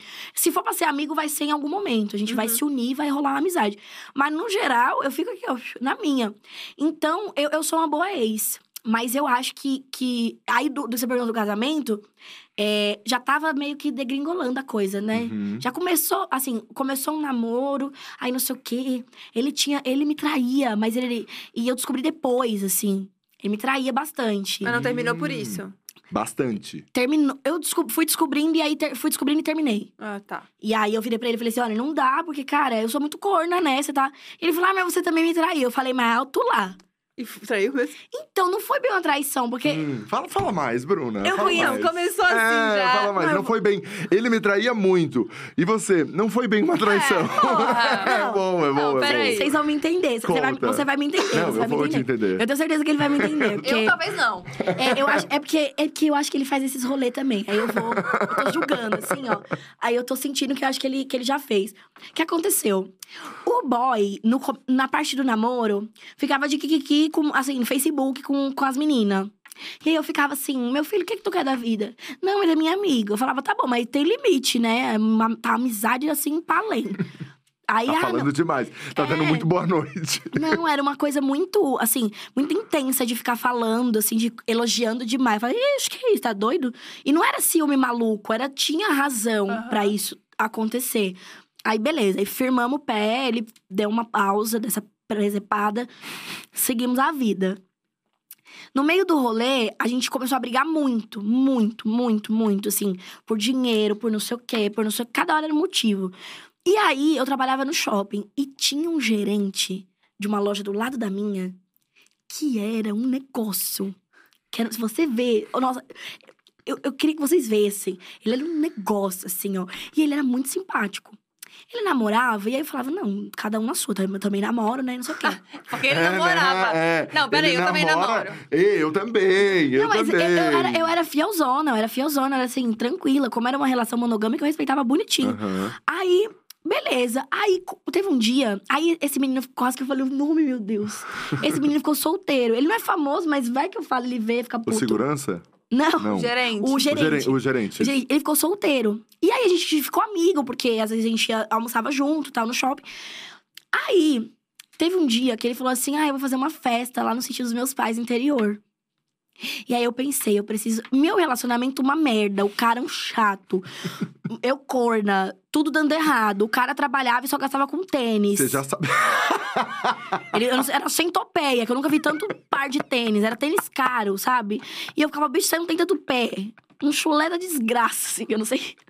Os Jordan virava Jordinha. de- Mas você sabia que ele te traía já, quando ele te convidou pra esse sítio. Eu tinha muitos indícios, Aham. muitas coisas. Eu não Tá. tinha prova concreta. Aham. Aí, o que aconteceu? Aí, nesse dia, nessa semana que ia ter esse, esse sítio, eu entrei no Facebook dele, que a gente usava só pra salvar link, pra pegar link, inclusive, que tava lá. E aí, eu vi que na mensagem dele pra ele mesmo, tinha uma foto de uma menina dentro da minha casa, que era a casa que a gente Não. morava. Era, não era uma foto da menina pelada, era tipo a menina assim na sala. Assim. E aí eu falei assim: quem que é esta mocreia? aí ele falou assim: não, é minha prima. Aí eu falei, qual prima? Aí ele falou, a fulana. Eu falei, mas a fulana não tem nada a ver com essa daqui. Ele falou, ela pintou o cabelo. Eu falei, Não, não, não, não, não. eu falei assim, eu vou matar esse homem. E eu falava pro meu pai, me segura. Me segura que eu vou, eu vou agredir ele. Meu pai, não, Bruna. Eu falava, falei, você acha que eu sou burra? Ele achava, óbvio. Acha que eu sou burra? Com Ele certeza. agradeceu o chorão. Com certeza ele achava que eu sou burra. Aí eu peguei e falei, ai, quer saber? Eu não quero mais, não. Vai se lascar, vai não sei pra onde. Eu mandei ele pra tanto lugar, ele viajou o Brasil esse dia. ele viajou o Brasil. Aí eu peguei e fui pra festa. Fui pra festa, meti Daí minha marcha. Meti minha marcha pra, pra festa. Aí, eu fiquei com o menino lá. Mas eu Ah. estava terminada. Ah, total. Entendi. Aí, ele pegou e falou que a gente precisava conversar. Aí, eu voltei, a gente conversou. Aí, eu fiquei com as minhas coisas. A maioria das minhas... Tipo assim, roupa na casa da minha mãe. E dormi lá uns dias. Aí, no último dia, eu falei... Eu vou pra casa da minha mãe, que eu preciso pensar o que eu quero. Aí, eu já fui e não voltei mais. Eu nunca mais vi ele na minha vida. Nossa. Falei com ele esses dias no, no Instagram, porque ele tem uma filha muito linda, as filhas dele muito lindas, e aí a gente se comunicou, assim. A filha, né, na verdade. Os filhos. Gente. Muito lindo. E aí eu falei pra ele, nossa, seus filhos são lindos, né? Aí ele falou, é, você tá, tá maneira, né? Não sei o quê. Eu falei, pois é, né? A única coisa que eu tenho pra te dar parabéns é os seus filhos, porque foi só o que Já você foi um foi só o que você construiu na sua vida, né? Na sua vida medíocre. Saca? Mas não guarda mágoa. Mas que é eu tô de boa, mas eu não sou É, mas eu não. superei super. Eu sou uma pessoa espiritualizada. Escorpião tem uma coisa do guardar, né? Tem, porque por mais que eu não goste mais da pessoa, não ame a pessoa, não sinta, eu realmente não sinto, mas é, tem uma coisa que não me permite ser a pessoa que faz, ah, tá tudo bem. Não, eu fico assim. hum, hum, hum. Porque fica algo em mim que diz assim, minha filha, esse, esse bofe, ele te, te cacetou a cabeça. Ele cagou na sua cabeça igual um pombo. Então supera. É. Supera, mas supera humilhando de volta. Eu sou igual a Inês Brasil, eu me dou bem com todo mundo. Mas se me atacar, eu vou atacar. Eu vou atacar de volta. Eu sou assim. Genial, É. apenas isso. É É, isso. vamos pro bloquinho da Vamos, fofoca. vamos, vamos, vamos pro nosso bloquinho da fofoca que a gente encaminha pro fim aqui.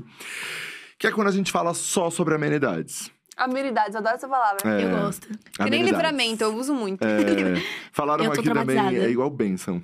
Bênção. É, Foi uma isso. bênção na vida dele. É, vamos lá, você entraria no BBB? Com certeza.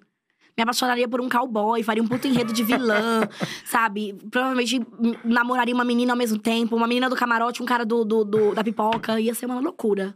Você acha mesmo? Você- tipo assim, que se você fizer todo esse rolê, grande chance de ganhar, né?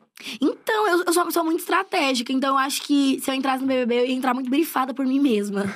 eu sou essa pessoa. Eu entro, eu faço Olha. tudo assim, de, de reality, essas coisas de competição. Eu entro toda. é. Então, eu ia nesse rolê, assim. Nossa, mas será? Porque, tipo assim, é, lá é, é o viver mesmo, né? O dia a Sim. dia, é o acordar lá. Você, não, você vai acordar nesse pique todo dia, o sangue no olho todo dia? Não, acho que em algum momento eh, vocês iam nem lembrar que eu tô no reality. Eu ia dormir horrores. Agora, uma coisa que eu ia entregar é festa. Ah, Porque eu bebo sem limite. Sério? Nossa, eu viro de ponta cabeça. Alguém fala, gente, tira a Bruna dali de cima do boneco. Ia, ia- minha mãe ia- não ia pagar um pay-per-view pra me ver. O maior medo da minha mãe de eu ir pra um reality é a parte da festa. É a bebida. Mentira! Porque eu, eu ia falar, minha filha, eu ia boquejar lá no meio do, do, do BBB. Ia falar, é porque o fulano de tal, não sei o quê. Eu ia entregar famoso, ia entregar... Ixi, ia ser um quiprocó. Ah, ia ser bom, hein? Nossa, Boninho, por favor, faça isso É. acontecer. Então, pra- até essa coisa de entregar famosa dá pra vir na festa da dia de final de ano. Já vem Exato, aí. a gente já vem aí, já Gente, vem me aí. chama, me chama que eu venho. Já eu fico só aí. aqui, ó. É, não, e a gente quer saber, a gente quer que você beba pra você contar também. Não, eu vou lançar, vou lançar É, várias aqui, ó. É, exato. Bruna, você manda nude? É, Pensou muito. não, eu, eu vou me explicar. Eu, eu já eu mandava, e aí hoje eu, eu mando com marca d'água. Com marca Com marca d'água, porque eu sei pra quem foi, se vazar, eu sei quem foi. É nude exclusivo. Tá, Antes, assim, eu não tinha essa preocupação, porque ninguém se importava com a minha existência. Mas agora acontecer alguma coisa, eu tenho um- umas cestas básicas de emissora pra receber.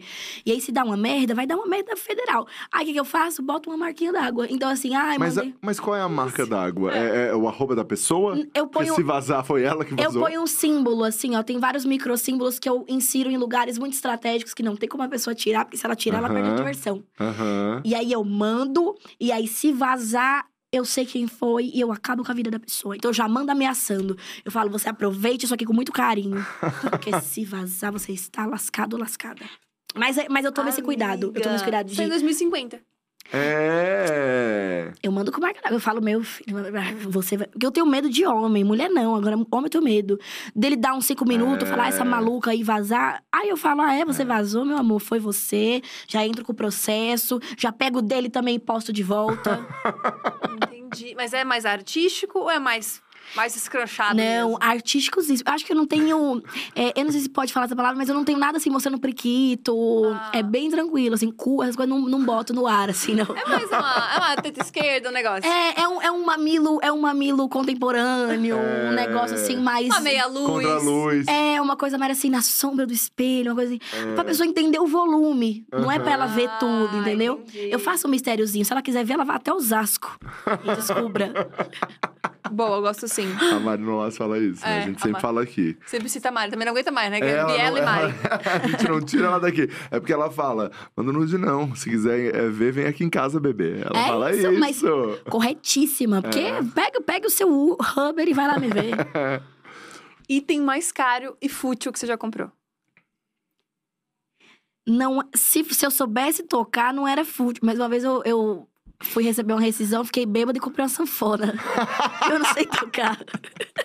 Não, não, não, não, não. Eu tinha um sonho, então. Eu, meu sonho é tocar sanfona. Eu tinha um sonho de tocar sanfona. Ela e dois filhos de Francisco. Gente, Gente. eu tenho uma paixão pela coisa assim. Da, da- é, eu fui criada, né, de um certo período da minha vida na roça, lá na Bahia. Então, eu tenho uma coisa pela vida sertaneja, pela coisa do forró, né? E aí eu, eu sonhava então sanfona. Só que aí você pensa, eu sabia tocar? Não. E é caríssimo a sanfona. sanfona. é caro pra caramba. Eu peguei o dinheiro da rescisão de uma loja de shopping que eu trabalhava. Aí fiquei bêbada naquela rua dos instrumentos em Pinheiros, aqui em São Paulo. Aham. Aí tô descendo com uma amiga minha, passei na frente de uma loja. A sanfona parece que ela tava assim pra mim, ó. Na Teodoro Na- Sampaio. É, na, na porta da loja. Aí eu entrei e falei, moço, quanto é que é essa sanfona? Ele falou, ah, e aí ele foi me explicando tudo. Eu falei, não, moço, eu só que- eu, quanto é que é? Ele falou, tanto. Minha filha, mas foi na hora, dinheiro base de vivo. quanto, assim? Dinheiro. Olha, eu acho que na é... pra época, acho que foi 2000. Quer ver? Foi 2000. 2013, 2014 que eu fiz essa, essa loucura.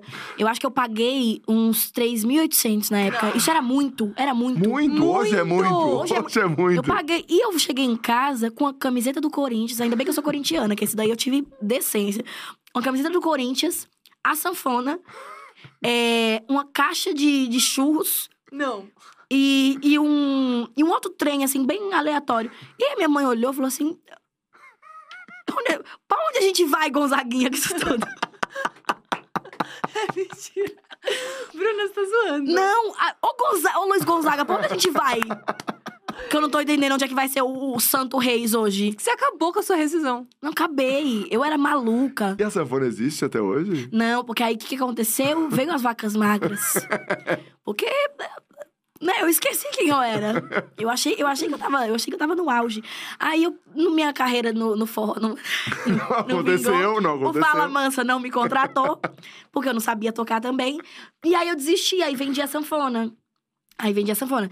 Aí, até hoje, assim, eu tenho muita vontade de tocar. Mas aí eu fui pro violão, fui aprender notas. Aí eu tô indo aos pouquinhos, mas eu ainda vou comprar. Agora, com muita decência, vou comprar uma sanfona, fazer aula e vai dar tudo certo. Mas na época eu comprei, assim, ó, de cachaça. Eu tinha compulsão por compra, eu ainda tenho, só que hoje controlada, né? E aí eu tenho essa coisa do, do, do preciso comprar e preciso comprar. E aí eu saía na maluquice. Então, assim, quando eu recebia salário, tinha que alguém me buscar. Meu Deus. Porque senão. segurar. Senão eu saía maluca, eu comprava tipo 15 regatinha, não sei o que lá da farm, não sei o que. E ficava todo mundo, para, você nem sai de casa, sua louca. E eu era doida, doida, doida. Ainda sou, mas tô melhor. Agora melhorei. Chocada. Não, mas E agora você tem um pouco mais também, né, Bruna? Mas aí os impostos, aí vem o povo que me dá É, golpe. é, porque esse, é. gente, esse ano eu levei tanto golpe, só queria fazer esse Sério? desabafo. Olha, melhor amigo me roubou. Não. Eu juro. Roubou. Bruna, a tua história foi feita pra você fazer stand-up. Foi. O, o melhor amigo roubou o dinheiro que o que falou que não me. que não gostou de mim pagou. olha, olha essa junção, olha esses elos se cruzando. Eu tava lá confinada pra gravar o LOL, aí o menino foi me pagar, né? Falou, ah, eu vou pagar porque a Bruna é bocuda, vai sair falando que eu sou caloteiro. E ia mesmo, que eu ia falar mesmo. Daí ele pegou e pagou pra esse menino, que era meu amigo. Aí esse meu amigo foi, gastou dinheiro e nunca me falou. Aí sabe como que eu descobri? Na macumba. Mentira. Juro por Cristo. Descobri na macumba que eu tinha sido roubada, não só por esse amigo, mas tinha gente que, tipo assim, de, de trampo, que tava me passando a perna. Aí eu peguei e já fui certeira em cada um. E todo mundo confessando, assim, ó, pá, pá, pá, no mesmo Mentira. dia. Eu me senti assim, ó, uma coisa de filme. Caraca! Todo mundo confessando que me roubou. Falei, Ai, ótimo. Menino, foi babado, viu? Era pra eu estar com o Celtinha aí, se não fosse esses roubos. E devolveram? Ninguém devolveu? Oxe, ninguém devolveu nada. Chocada. Aí sabe o que é pior? Estão tudo se afundando. Estão tudo no fundo do poço. Aí sabe de quem é a culpa da macumbeira? Já vão falar o quê? Ah, que eu fiz não sei o quê. Ah, pelo amor de Deus. Pessoa nasceu feia, sem talento, não precisa fazer nada. Exato. Eu tô chocada. A tua vida, é assim, foi feita pra você fazer stand-up. Foi, menina. Eu espero que um dia eu tenha sossego. eu espero. Eu espero um dia chegar no podcast e falar assim: não, tá tudo maravilhoso. Olha, nesse ano. Ah, mas daí não, vai ter, daí não vai ter graça, Ah, eu vai. acho. Vai, porque eu, vou- eu acho que eu vou ser, sabe essas, essas velhas que gostam de Google Boy, que se reúne com outras velhas, fica lambendo o mamilo dos, bom, dos meninos vestidos de bombeiro. Sabe essas velhas empolgadas? Eu acho que eu vou ser esse tipo de velha. Então, a minha velhice vai ser uma coisa super agitada. Eu acho. Aí eu vou nos podcasts, o quê? Falar que eu lambi o menino, o mamilo do, do Google Boy, não sei o que lá. E já vai funcionar também, já rende um view. É, eu acho que vai, acho que vai dar certo. Ai, que ótimo. Uma diva. Eu ia falar uma diva pop. Pode ser a diva pop e depois um nome, o seu maior nome do humor, assim, que você acha. Então vamos primeiro a diva pop, pra Sim. segurar a audiência. Gente, a Joelma. Joelma. Joelma. A Jo é uma, diva pop. É, assim, na, na questão artística, né? Porque é, eu sei que ela já falou umas, umas coisas meio homofóbicas aí no passado, já falou, né? já falou. É, então, assim, não sei como é que ela tá agora, né? Porque o público dela, eu não sei o que, deu nela, que o público dela era o, o público Ah, LGBTQI+, é a mais, né? religião, é a religião que daí entra num. Mas eu acho que, mas enfim, assim, se ela tiver, eu não sei pessoa, mas Calypso, assim, acho que toda menina do meu bairro, em algum momento que ser a Joelma. Eu uso muita bota hoje no show e coisas com referência, assim, de brilho, de franja, de plaft, de draft com cabelo, por causa da Joelma. Então é uma que diva legal. pop nacional. Eu podia exaltar a Beyoncé, podia. Aham. Mas essas já são hiper exaltadas. Então eu queria. Gabi Amarantos. Gabi Amarantos. Eu acho que, ó, vou, vou botar essas duas, então. Porque a Gabi Amarantos é uma mulher negra, foda, tem um discurso Uhum. foda. Tipo, tem um corpo foda, é foda. Toda, tudo nela é foda. E, e uma vez alguém falou que eu era a Gabi Amarantos do humor. Pelo tipo de Ah, cor, que pelo tipo de coisa que eu uso. O meu conceito visual. E aí eu falei, é isso. Então ela. Ela e Joelma aqui, ó. Gostei, lado. gostei muito. Legal. E do humor? Qual é a sua diva do humor? Assim, a pessoa que você fala, cara, essa mina aqui é incrível, essa mulher é incrível. Sim. Eu acho que Wanda Sykes, que é. Ela é Estados Unidos. Eu acho é isso, ela é dos Estados Unidos.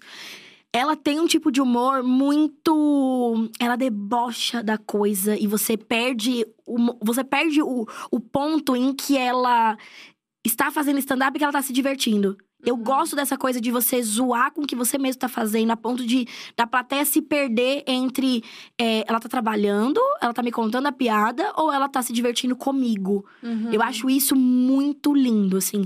Ela tem uma carreira brilhante, é, é uma mulher que atua, faz um monte de coisa, escreve. Vixe, ali é, ali é mil fitas, assim.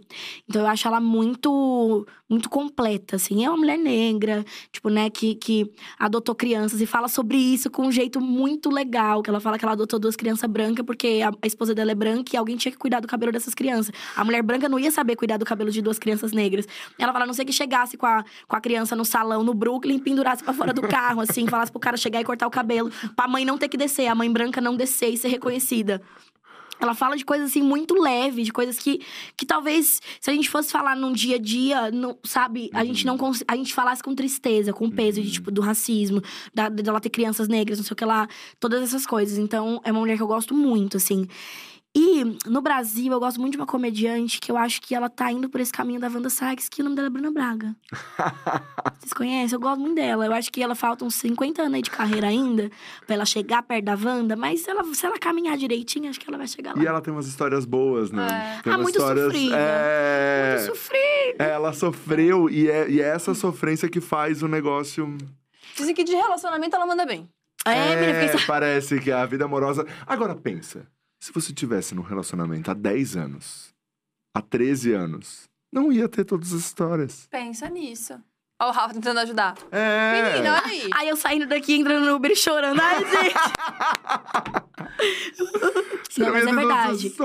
Mas é que eu acho que o estilo de, de, de vida que a gente escolhe levar diz também as coisas que acontecem com a gente. Lógico, tem fatalidades e coisas graves que a gente não escolheu, que Uhum. acontecem. Mas essas coisas que são superáveis, assim, de ah, levei golpe, relacionamento, são coisas que eu plantei, porque eu me entreguei, porque, ainda que seja com um bom motivo, por um, né, coração bobo e tal, eu, eu me jogo na vida. Então, assim, eu me lasco, mas depois eu me levanto. E essas pessoas, elas não, elas não sobrevivem à maldade que elas mesmas plantam. Então, eu acho Que que que, que é legal, às vezes, você entender também que se lascar. é bom você ser esperto, mas se lascar faz parte também da trajetória de uma pessoa que se joga. Uhum. Quem não se lasca é uma pessoa muito contida. Ela não se lasca, mas ela não vive. Ela não vive grandes coisas. É isso. Ela vive sempre o médio, o morno. A gente não, a gente se lasca, mas a gente meio. Ixi, É. a gente vive coisas lindas também, ganha Oscar, não sei o quê. Intensidade. Eu acho, eu acho que é isso. Gosto Esse disso. babado. Tem, tem que ser, tem que ser emocionado, né? Tem É, que ser eu sou, emocionado. então é eu- eu isso, tô é defendendo isso. Eu também. sou também, eu sou. É, tem que ser emocionado. Eu sou bem amiga? emocionada. É, bem é emocionado. emocionada. Não, eu sou emocionado às vezes. Em que, Rafa? Ah, no Me dá um exemplo, traz pra gente um No exemplo. trabalho, não? É, pronto, matou. Não, não, mas é. no- nos relacionamentos eu talvez não seja Mas tanto. contigo. Ah, eu preciso, a gente precisa andar mais com ele, sabia? É... Ah, não adianta, amor. Estamos 10 anos de amizade. É. Até agora eu não aprendi. Não, Ah, a eu acho Gabi é emocionadíssima. Eu sou, eu sou que nem tu. Quer saber? Eu vou viver o que tiver pra viver. Eu vou me lascar depois, com toda Sim. certeza, mas eu vou indo. Vamos juntar eu, você e a Isa, que acabou de ficar solteira. Nossa, mas vamos num rolê assim, ó. E quando a Isa ficou solteira, eu mandei um áudio no direct. É óbvio que ela nunca vai ouvir, mas eu falei assim: Isa, eu sei que os bofs que eu pego você não quer nem pagando. Mas você solteira, eu não tenho chance mais. O que, que eu faço agora? Se um dia a Isa ouvir esse áudio, ela vai me achar tão louca. Ela vai ligar pra, pra qualquer número de trabalho que tem no meu, na minha bio e vai falar: gente, essa menina precisa de intervenção. Segura Doida. ela, tira o Wi-Fi dela. Desliga, desliga o roteador da garota. Mas eu queria muito agradecer alguém que fez esse podcast acontecer. Alguém extremamente especial. alguém que, se não fosse essa pessoa, a gente não teria essa. Enfim, essa oportunidade incrível de rir. Chorão. Não, obrigado, obrigado, obrigado que você inspirou muito a gente, tá não, bom? Bruna, sério, obrigada. Você é demais. Eu eu já era muito fã, porque eu, sou, eu te acho muito engraçada. Depois que eu entrei nesse rolê de stand-up mesmo, que eu tô estudando comédia, eu tô, tipo, enfim, consumindo tudo que tu posta. Então, muito obrigada. Foi um prazer te conhecer. Gente, eu que agradeço. Obrigada demais. Amei estar com vocês. Eu fiquei muito feliz quando vocês me convidaram. Achei muito chique. Falei pro meu amigo, falei, vocês não sabem que você não sabe quem me convidou. Falei, vou lá dar meu close lá.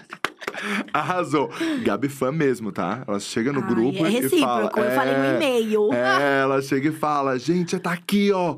Vamos chamar, Manda vamos chamar, que eu não paro de rir com ela. Ela é incrível. Ai, que massa. Perfeita. Mas quando, quando eu recebi o convite, eu mandei lá no e-mail. Eu falei assim, gente, é óbvio que eu vou, meu amor. Eu já tenho aqui o meu, minha roupinha de ir. Que inclusive tava molhada, eu tive que botar essa. Mas ficou maneiro, ficou bom no vídeo. Ficou bom, ótimo, ficou no bom, vídeo ficou ótimo. Mas era uma roupa de luvinha, assim, bem chique. Vocês iam achar muito legal, porque eu ia fazer uma ar de misteriosa. Aqui eu tô. aqui eu tô um ar- mas, mas eu vim à vontade, aí falei É, isso que é bom, isso que é bom. Sim. Obrigadão, Obrigada. Bruna. Obrigada, Foi demais, gente. foi demais. Obrigada, Rafinha, por tudo, como Obrigado. sempre. Vamos te ver de novo, viu? É, não, a gente vai aparecer aqui na semana que vem. Aparece, tá né? É porque amanhã, o programa de amanhã foi cancelado, né? A gente teve Uhum. uma, uma questão de agenda, mas segunda-feira, terça-feira, terça, gente, porque a gente é uma convidada muito legal, que é Erika Hilton.